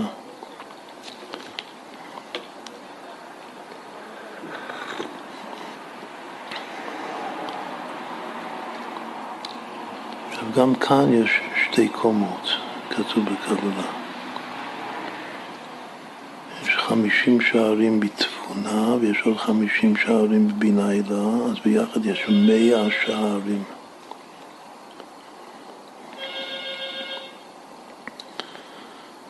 אז לא רק שמקבלים את השמחה בטהרת החמישים שערי בינה, מקבלים את זה כפליים לתושייה.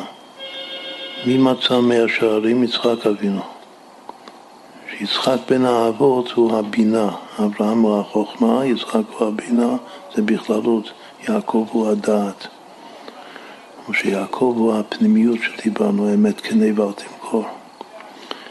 יצחק הוא השמחה, זה פשוט שיצחק הוא השמחה, זה השם שלו, צחוק עשה לי אלוקים. הוא השעשועים של התורה, המשחק של התורה, משחקת לפניו בכל עת, משחקת בתבל.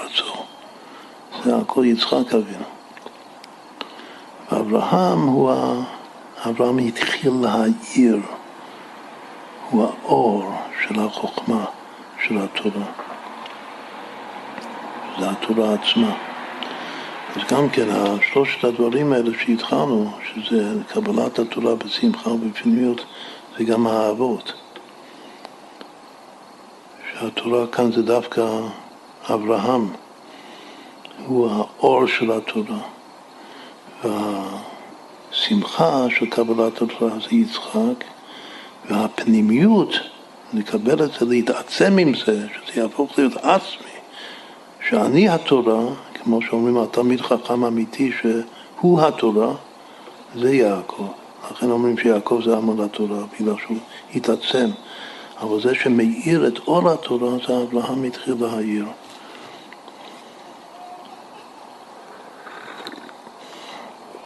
עכשיו יצחק מצא בחג שבוע מישהו שמח בקבלת התורה, הוא מוצא בחג שבועות, הוא מוצא מאה שערים. עכשיו, מה זה המאה שערים האלה? כתוב שהמאה שערים זה מה שאדם חייב לברך מאה ברכות בכל יום. מאיפה לומדים את זה? כתוב בפרשת היראה, יש בפרשת עקב, במשנה תורה, בחומש שברים, פרשה שנקראת פרשת היראה, יש יהודים שאומרים את זה כל יום אחרי התפילה. ושם הוא מתחיל, מה השם אלוקיך שואל מי מחכים ליראה. אז איך דורש רב מאיר, שהוא נשמה משיחית, מאיר עיני חכמים, הוא דורש אל תקרא מה השם דורש, שואל מי ממך, אלא מאה, הוא שואל שתאמר, הוא מכניס א', כמו שהרבי דיבר, להכניס א' בתוך הגולה ולהפוך את הגולה לגאולה. גאולה שווה מה, אז הוא עוד, מוסיף עוד א', מוסיף א' לתוך המה והופך את זה למאה, שזה מאה ברכות בכל יום. זה מה שהשם שלו. זה גם כן קבלת תורה, כמו שהרבי דיבר, שבחג שבועות צריך לקבל או להתחזק בעניין של חיטת. אז גם זה יום שצריך להתחזק בעניין של מאה ברכות. שומע ברכות בכל יום. יש יהודים שממש סופרים אותם, במיוחד בשבת שיש ברכות, שעושים מאמץ מיוחד כדי לברך מאה ברכות. הרבי הרש"ב היה גם מקפיד שלא תעבור שעה ביממה שהוא לא אומר ברכה. ואם לא היה לו משהו לברך, איזה פרי או משהו, אז היה אומר את הפסוק מפרק קי"ט, הפרק של הרבי, ברוך אתה השם, למדני חוקיך, שיש פסוק אחד שזה מתחיל ברוך אתה השם, שזה עיקר מטבע הברכה. אז לברך את השם, מה זה מהברכות? זה כל הזמן להיות בתודעה של לברך את השם. דבר מאוד מאוד חשוב לחשוב על זה, שיהודי להיות יהודי זה אחד שכל הזמן אומר ברוך השם. באמת ככה נוהגים. כל דבר, מה נשמע, מה שלומך, ברוך השם. זה גם צריך להיות בפיך ובלבבך. זה גדר של יהודי, והכוח הזה, הטבע הזה, זה ממש טבע יהודי. כל הזמן, מאה פעמים ביום לברך את השם, זה מקבלים את זה כאשר משלימים את ספירת עומר, תספרו חמישים יום, ואז החמישים נעשה כפליים לתושייה, זה קופץ למאה, מאה שערים של יצחק אבינו. שהוא מצא אותם, זה מציאה, כמו משיח, שזה מציאה. אז כך הוא מצא מאה שערים. ובחג שבועות אלו המאה ברכות. לכן ראוי, ובזה נסיים, וזה, בעצם זה התחלת נושא גדול, שחג שבועות זה זמן גם לקבל נעשה ונשמע, שנעשה הכוונה שנברך מהברכות, כל הזמן נברך את השם. ומה זה נשמע? שנבין מה זה, מה אנחנו מברכים. גם מברכים בטבעיות, זה גם צריך להבין את הברכה. מה זה ברוך אתה השם אלוקינו מלך העולם, ואם זה ברכת המצוות אשר קידשנו במצוותיו וציוונו, כמו שתכף נאמר, וציוונו על ספירת העומר.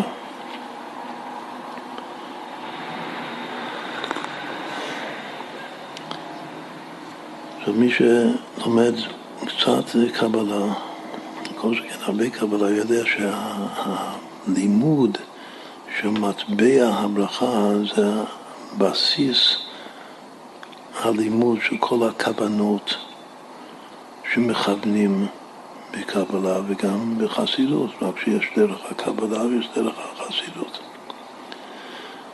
אבל שלכוון בתפילה, שזה להבין מה אנחנו אומרים, ולכוון את זה בלב, זה מתחיל מכוונת הברכה. ומילא זה שייך מאוד מאוד לזמן קבלת התורה, שזה חג שבועות. עכשיו, מה שמעניין שבכל אה, שלב של, של התגלות חוכמת הנסתר, אז הנושא הזה היה נושא מאוד מאוד חשוב, אבל כל פעם הכוונות התחדשו. כלומר שכוונת מטבע הברכה אצל הרמ"ק, רבינו משה קודוברו, שהוא קדם לאריזל, יש לו את כוונת הברכה, איך שהוא מביא מתוך ספר הזוהר הקדוש.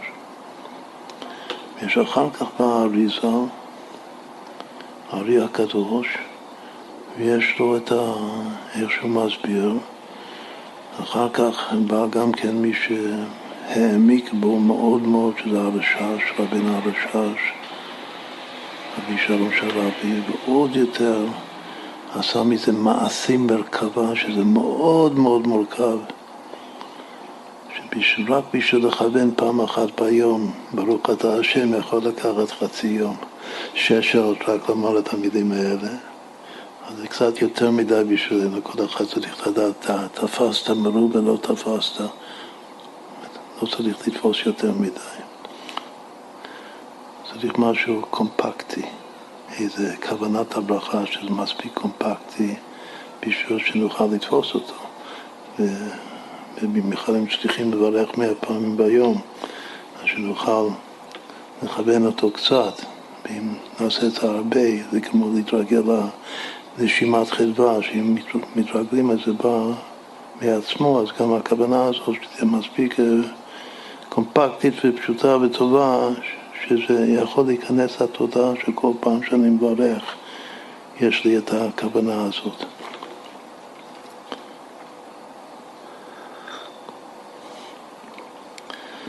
אז נתחיל לומר את ה... לפתוח את הנושא הזה, הנושא הזה בקיצור. אני, הכל הולך אחר הפתיחה. באמת המאמר חזר לו, הכל הולך אחר הראש. ויש עוד ביטוי דומה לזה, שזה בתר ריש הגוף האזילה, אחרי הראש הגוף הולך. הברכה זה על שם המילה ברוך. עוד לפני שאני אומר אתה, לפני שאני אומר השם, השם זה המילה השלישית. קצת מזכיר לנו את, אה, את התחלת התורה כולה, שמתחיל בראשית ברא אלוקים, ששם השם היא המילה השלישית, לא המילה הראשונה. שתרגמו את התורה ליוונית, דווקא שמו את שם השם מילה ראשונה, כדי שלא יטעו הגויים.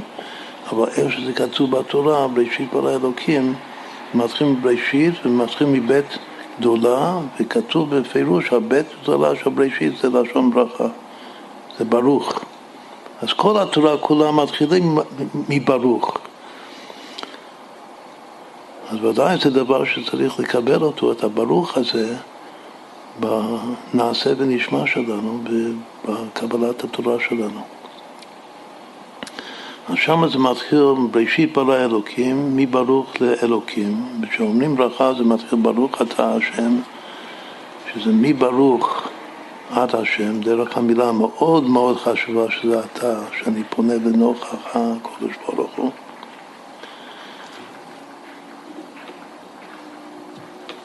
מה זה ברוך?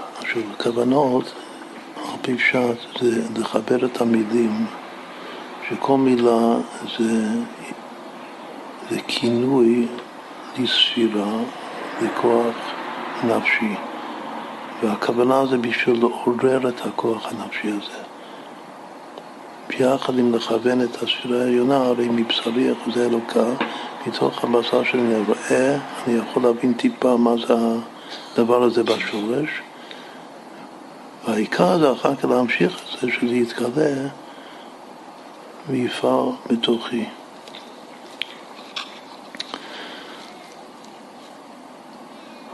אז רק ניתן דוגמה ונאמר את זה במילים הכי פשוטות. בשביל הרמק, עוד פעם יש פה מה שאנחנו רוצים עכשיו לעשות בכלל לגבי הכוונות של התפילה, זה מתחיל מהברכה, יש שלוש רמות. יש הרמק, כמו שיש ביטוי של שלוש קבלות. בחסידות, יש קבלת הרמק, קבלת האריזה ואחר כך קבלת הבעל שם טוב בחסידות. עכשיו, קבלת הבעל שם טוב זה דבר שהוא הולך ומתפתח מדור לדור. אז כל הזמן יש חילושים, גם כוונות. אפילו בפשט, רש"י, רש"י הקדוש היה אומר שאם הייתי כותב היום את הפירוש שלי על התורה, זה לא היה בדיוק מה שכתבתי אתמול. בגלל הפשטים שמתחדשים בכל יום. כל שכן וקו החומר לגבי דברים שבלב, שזה נודע בשערים בעלה. והנון של אשת חיל, מה זה שערים? נון שערי בינה, זה כפול, זה מאה שערים, מאה ברכות. מה? בגלל שזה בא מהמה, מהביטול. לכן זה מתחדש, זה פושט צורה ולובש צורה. לכן אצלנו זה גם כן אפשר לחדש, לראות את הכוונה, לראות את המילה מזווית אחרת. אבל קודם צריך באמת להבין מה הרמ"ק, איך הרמ"ק אומר ואיך האריזה אומר. אחר כך אפשר לחשוב הלאה, איך זה מתקבל אצלנו. הרמ"ק אומר פשוט מאוד שברוך זה להמשיך מהכתר. אפילו נותן סימן, שהסימן הזה הוא מצוטט בחסידות, הרבי הרש"ב כותב את הראשי תיבות שלו בתחילת ההמשך הגדול שלו, ע"ב, תרע"ב. כשאני אומר את המילה ברוך, אומר הרמ"ק, לכוון שהראשי תיבות, לא לפי הסדר של ברוך, זה ראש ומקור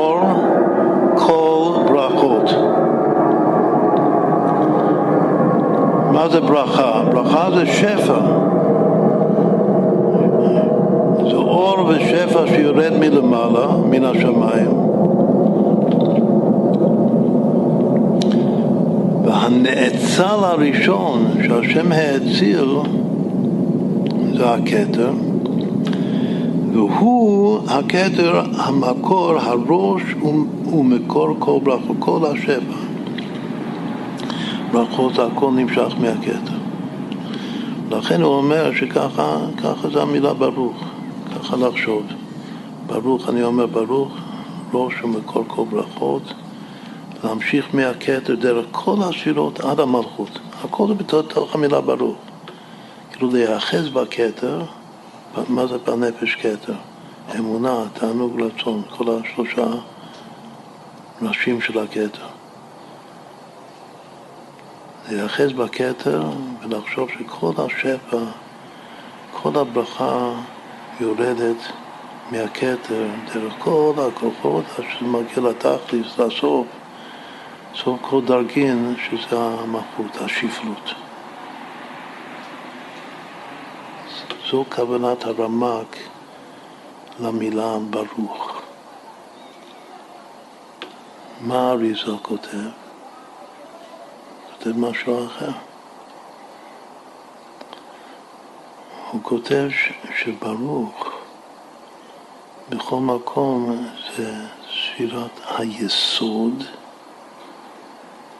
יסוד זה גם זה צינור של להמשיך שפע, אבל ברוך במטבע של הברכה, ברוך זה יסוד אבא שמתקשר וכל הזמן מחובר ביחד עם יסוד אימה, מה שדיברנו קודם, על תורה ושמחה. ועל זה נאמר בזוהר, אי הוא ברוך, אי ברכה. אין ברוך בלי ברכה.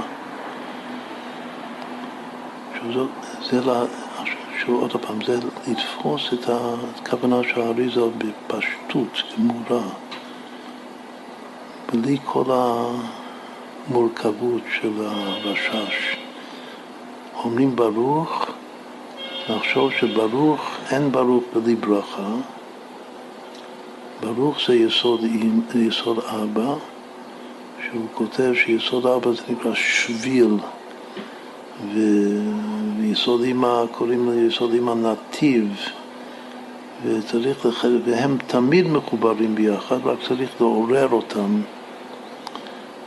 לעורר אותם, את הייחוד הזה, זה, זו הכוונה של המילה ברוך. עד כאן. אחר כך ממשיכים הלאה. אז מה זה אצלנו? זה כמו, בדיוק כמו שאמרנו, לקבל את התורה בשמחה ובפנימיות. ככה הכוונה של ברוך.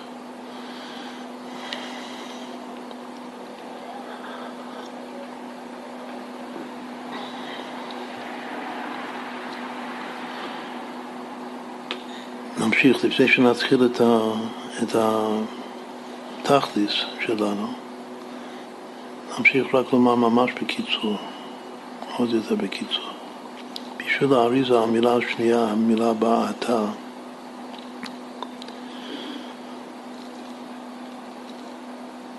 זה ראשי תיבות, הוא אומר, להתבונן בראשי תיבות, אשר תנא הודך.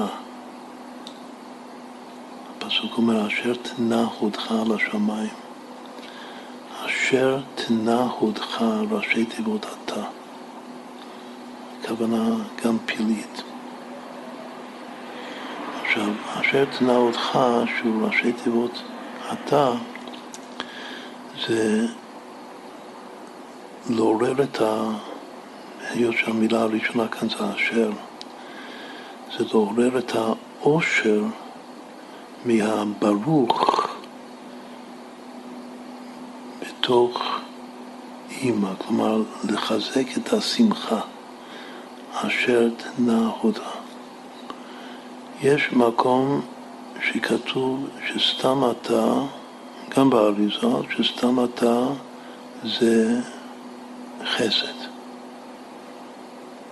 על אברהם אבינו איש החסד כתוב אתה כהן לעולם.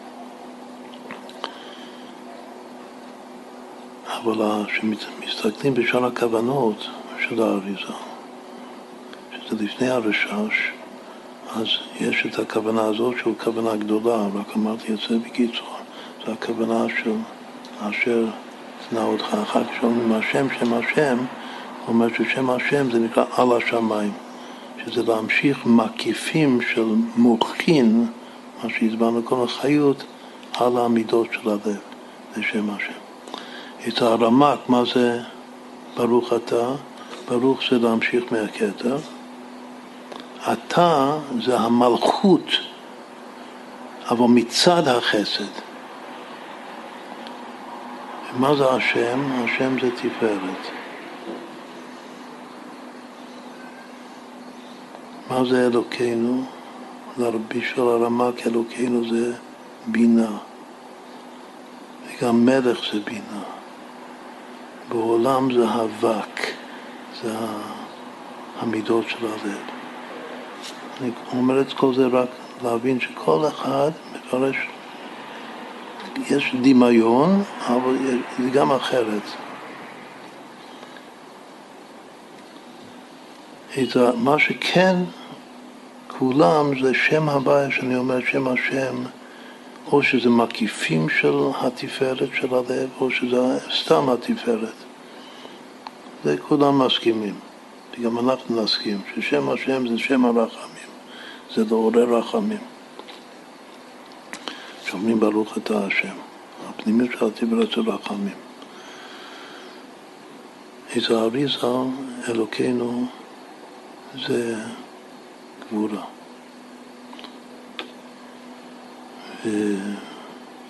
ואחר כך מלך, גם אריזה אומר שמלך זה בינה.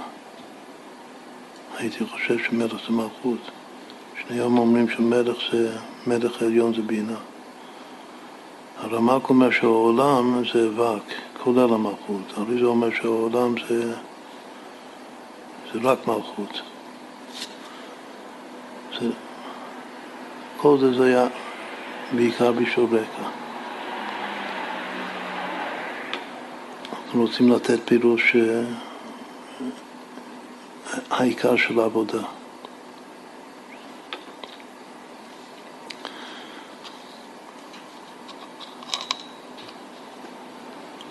אריזו כותב בפירוש שבשורש, הרי כאן מדברים על ברכה, השורש זה לברך בית כ' שהבית של ברכה זה בינה, והרי של ברכה זה ראשית חוכמה. זה גם כן קשור לזה שאומרים את המילה ברוך בשביל האריזה, זה לחבר בין חוכמה ובינה. אז הבית זה הבינה, והריש היא ראשית חוכמה.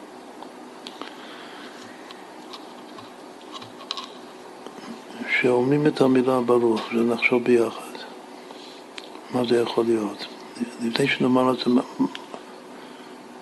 נספר מה היה פה המניע של כל הדרוש הזה שעכשיו אנחנו מתחילים, מטבע הברכה. המניע היה שלפני כמה שבועות הסברנו כוונה של שמע ישראל השם אלוקינו השם אחד. ושם הבאנו מקור מהחסידות שאלוקינו, השם אלוקינו, זה שהשם הוא החיות, הכוח והחיות שלנו. וכתוב במקום אחד בחסידות שזה שהשם הוא הכוח והחיות שלנו, הכוונה לפסוק כי הוא הנותן לך כוח לעשות חיה. אבל ברגע שאומרים את הפסוק הזה שאלוקינו זה הוא הנותן לך כוח לעשות חיה זה מיד מתקשר לנושא הכללי שלנו פה עם, ה, עם הבנות, שזה אמונה וביטחון, זה הביטחון הפעיל של הנצח. אז מזה הבנו שאני אומר, השם אלוקינו צריך לחשוב על זה. שהשם נותן, השם אלוקינו אומר שאני מאמין שהשם כל הזמן שופע, נותן לי כוח לעשות חיה. זה שאלת הנצח. עכשיו, זו המילה הכוונה ההשראה, ההשראה למה שעכשיו אנחנו עושים זה רק בא מהוורט הזה שאלוקינו, האלוקים שלנו, זה הכוח והחיות שלנו, וזה באמת, זה הנצח שלנו, זה הניצחון שלנו, זה הנצח ישראל, לא ישקר ולא ינחם שלנו.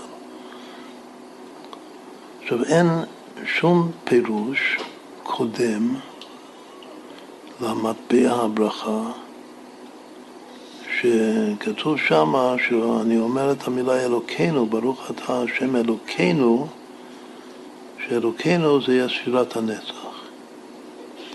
אמרנו שלפי האריזל אלוקינו זה גבורה, שזה שם אלוקים. לפי הרמ"ק אלוקינו זה בינה, שזה שורש הגבורה, זה נקרא אלוקים חיים, הוא מלך עולם, שהוא גם אלוקינו וגם מלך.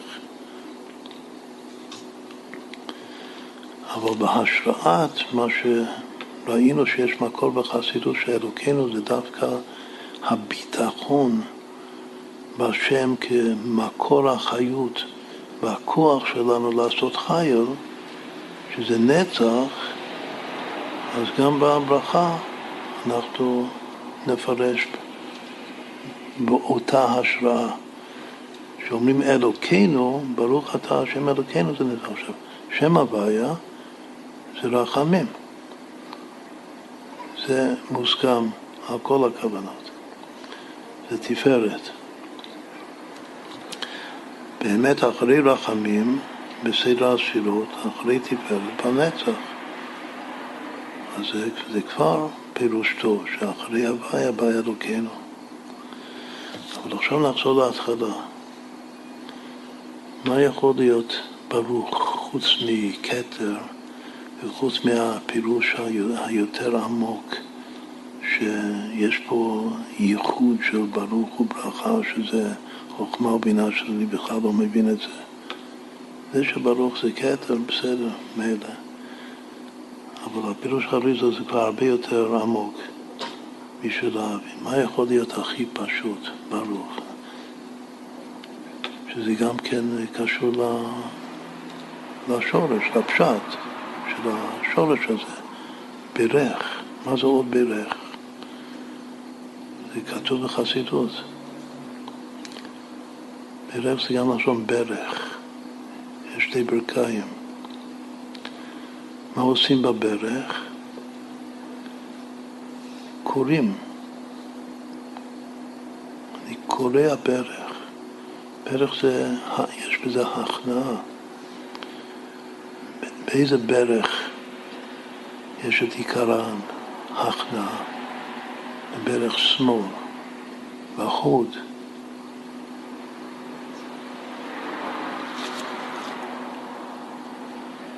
מה אריזל אמר? הוא אמר בפירוש שהבית של, של השורש לברך, הבית זה בינה, הוא אמר שהריש זה חוכמה. מה זה הכף? זה לא כותב, זה פשוט. זה מאמר בזוהר, מאמר מפורש, שאין כף אלא לכתר, זה כתר.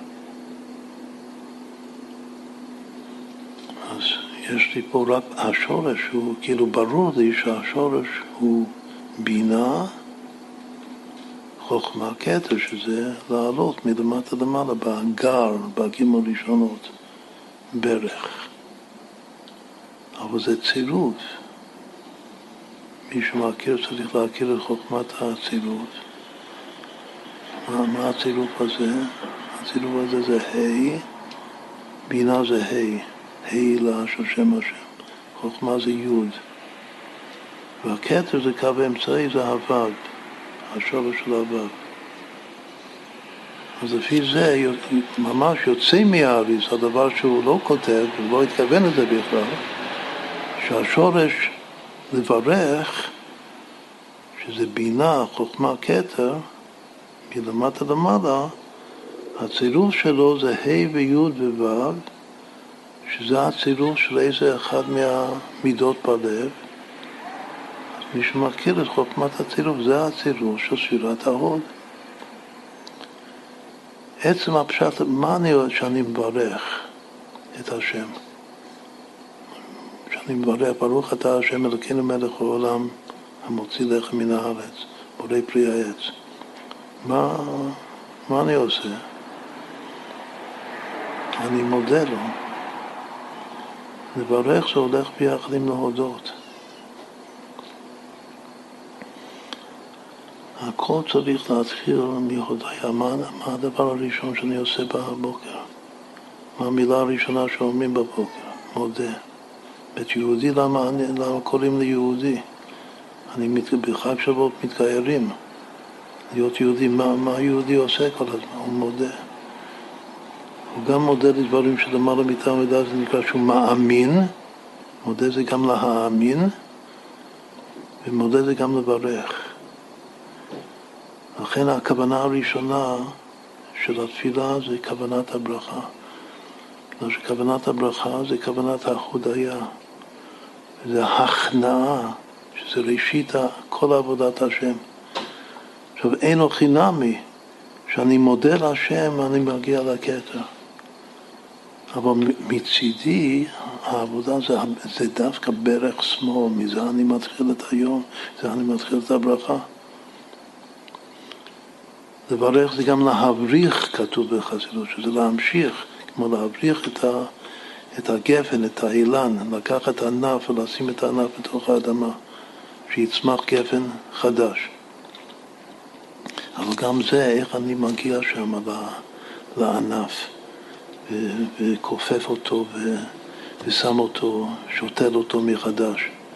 הכל זה מכוח ההודיה בנפש, ההוד. לברך ולהודות, מודה אני. מזה זה מתחיל, מהשורש הזה. לכן בכוונת הברכה, שזה ראשית כל הכוונות של התפילה, זה מתחיל מברוך, שמצידי הברוך הזה זה פנימיות ההוד. עכשיו, יהודים מודים בטבעיות, בתמימות, וגם מברכים בתמימות, לוקחים את הפרי ואומרים בורא פרי העץ, ברוך אתה השם, הכל טבעי. זה גם, זה, זה טוב, זה מתאים, בגלל שההוד זה תמימות, הפנימיות של ההוד זה תמימות. מה זה תמימות? שבסוף לא צריך לדעת שום כוונות, רק אמר את הדברים מהלב, הודיה פשוטה מהלב. מזה מתחילים. מה זה אתה? עוד פעם, אז מה, מה עכשיו אמרנו? שהמטבע, כאילו כוונת מה זה, הדרוש הברכה, זה מתחיל מברך שמאל. הוא, אין, הוא מגיע שוב, מגיע לקטע. הוא גם עושה את הייחוד של האי וברכה ואי אי הוא ברוך ואי ברכה של שני היסודות של אבא ואמא, לפי האריזה. הכל נעשה. אבל אצלי הכוונה, אם אני רוצה לשים רק תפילה אחת ברוך, דווקא חוד. מודה, מודה אני לפניך.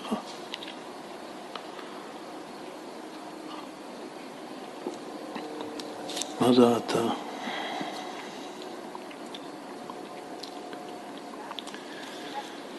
אתה זה, שוודאי זה חסד. זה יכול להיות מלכות, שוב, הרמק חיבר את האתה שזה מלכות, אבל החסד של המלכות.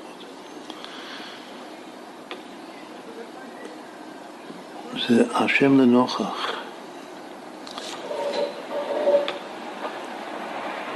אבל בספר התניא מה הוא אומר על המילה הזאת אתה? הוא אומר שהמילה אתה היא המילה הכי חשובה בכל התפילה. אז כשאני אומר את המילה אתה לנוכח השם, אז קודם כל אני חווה את השם. ברוך זה, אם הברוך זה החול, זה עדיין בתוך עצמי. כשאני אומר אתה, אני, זה כמו צאנה ובענה. צאי אני, ראי אני עכשיו נוכח השם. שפכי כמים לברך נוכח פני השם. הנוכח השם זה המילה אתה. יש בזה גם כן מסירות נפש, אני כלות הנפש יש בזה בעד. עכשיו, אם זה אתה כהן לעולם, אז אה, אני אומר אצל השם, כל הכוונות מלמעלה למטה זה כאילו השם אליי. אם בקבלה מכוונים שאתה זה, זה, זה חסד, זה חסד של השם. אבל כאן אנחנו רוצים שהכל יהיה איתי ביחד, שזו העבודה שלי. איך אני אומר אתה להשם? אני אומר אתה להשם עם אהבה, אני אוהב אותו. אבל יש בזה לא רק אהבה.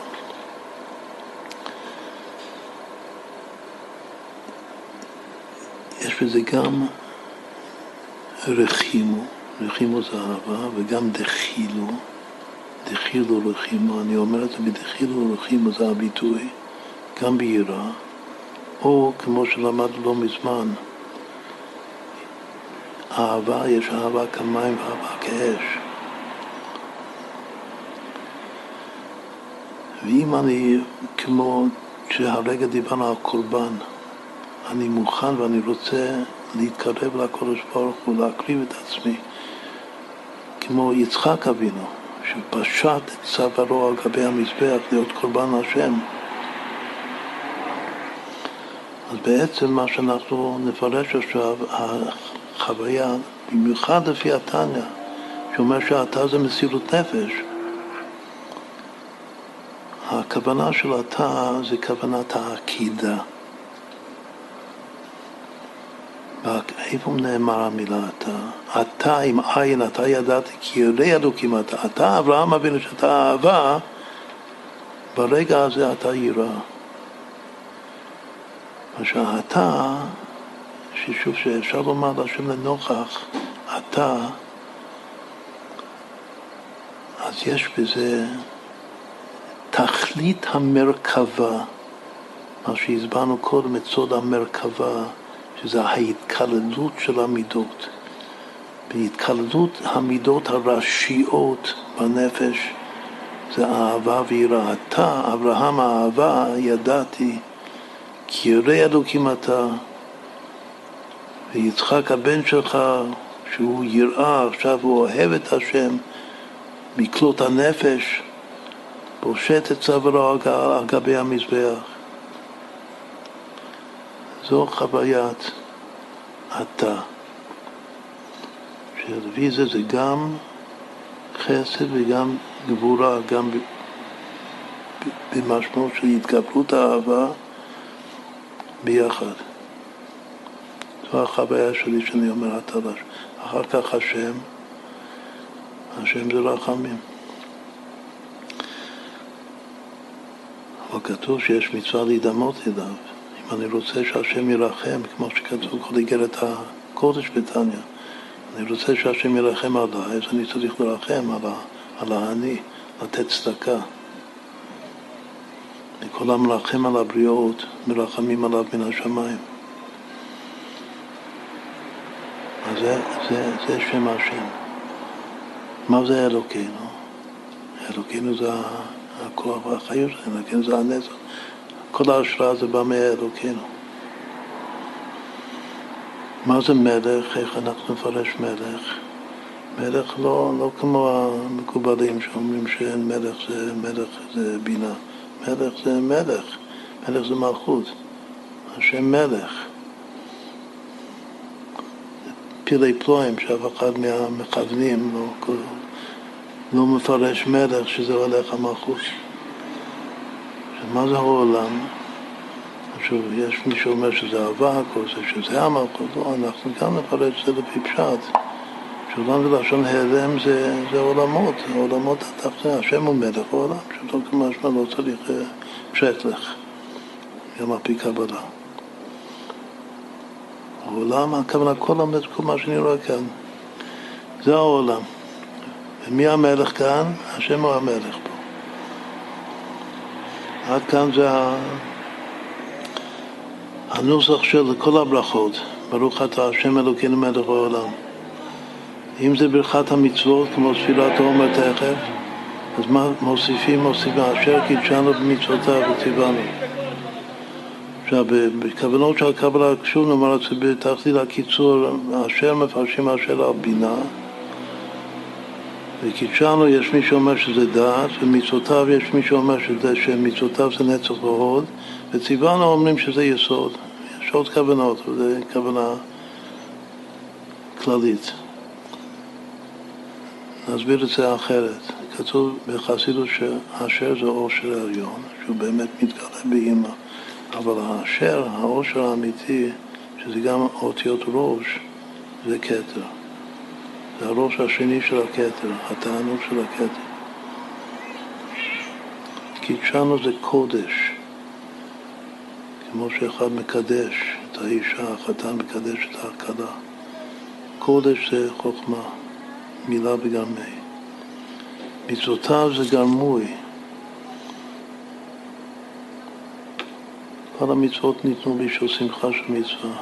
זה השורש הכלים של השם. קידשנו במצוותיו, אנחנו נפרש שזה חוכמה ובינה. ציוונו זה דעת. על ספירת העומר, מה חסר לנו? עברנו את כל הספירות. רק ספירה אחת שלא אמרנו, ספירת היסוד. אבל יש לי כוונות שציוונו זה יסוד, אבל השורש, אני אומר בקיצור, השורש היסוד זה דת, זה גם מי שיקרא את, ה, את העלון של השבוע, שהוא כבר נקרא הנפלאות, אז יראה שם קצת על, ה, על סוד הקו, שזה היסוד. וזה היסוד שעולה לדעת. אז זה שייך כאן לחלק הזה של הברכה, אשר קידשנו במצוותיו וציוונו, ואז המצווה בעצמה, שאני מברך עליה, זה ה... היסוד, זה נקרא הקו שממשיך את האור אינסוף למטה למטה, כל מצווה בפני עצמה, לעניינה. אז בעצם מה, מה עשינו כאן?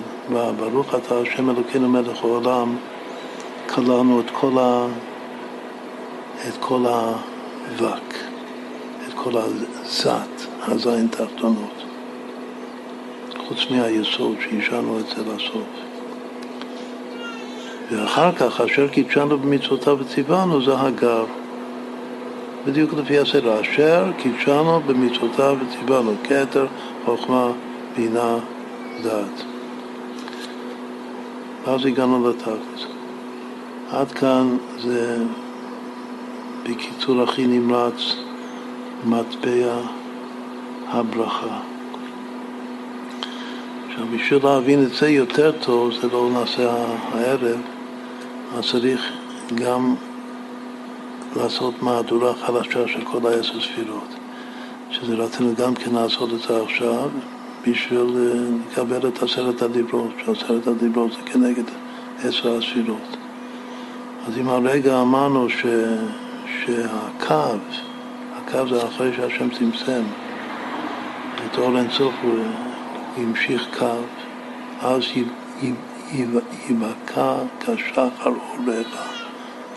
הקו הזה זה ספירת היסוד, שזה אם עכשיו נעשה מצווה, כמו על ספירת העומר, זה זה הקו. אז אם זה היסוד, אז צריך להבין את כל העשר שלו מלמעלה. בשביל לתת ידי חובת האוויר, האווירה, נזרוק לאוויר שה... שההוד זה הרשימו והנצח זה הגליפו. תפארת אנחנו הולכים מלמטה למעלה. תפארת זה במי, במי נמלך בנשמותיהם של ישראל. הגבורה זה מפי הגבורה זה התורה הקדומה. ואחרי זה זה הרצון להיטיב של השם, שזה עליית הרצון לברוא את העולם. הדעת שלמעלה מזה, זה בידיעת עצמו, הוא יודע את כל הנבראים, שדיברנו על זה בשיעור הקודם. הבינה זה השעשועים העצמיים, החוכמה זה ההלם עצמי של אור בעצמות המאור, והכתר זה מלכות ועצמות. מה המלכות? המלכות זה רק הביאה. עכשיו, אם ניקח את עשרת הדיברות, שזה עשר הספירות האלה, ושוב נלביש את זה על כוונת הברכה. אז לפי זה המילה ברוך זה סוד, זה הרשימו, שהכל נברא מתוך זה. ובסוף יבוא על ספירת העומר, וזה הקו שהוא בעצם לוקח את הרשימת הברוך הזה, והוא מעצב, מייצר את המציאות של המלכות, של מה שנקרא אדם קדמון לכל העולמות, מתוך החומר גלם של הרשימה. שוב עכשיו רק שמענו, דיברנו על האוויר, שכולנו האוויר כאן.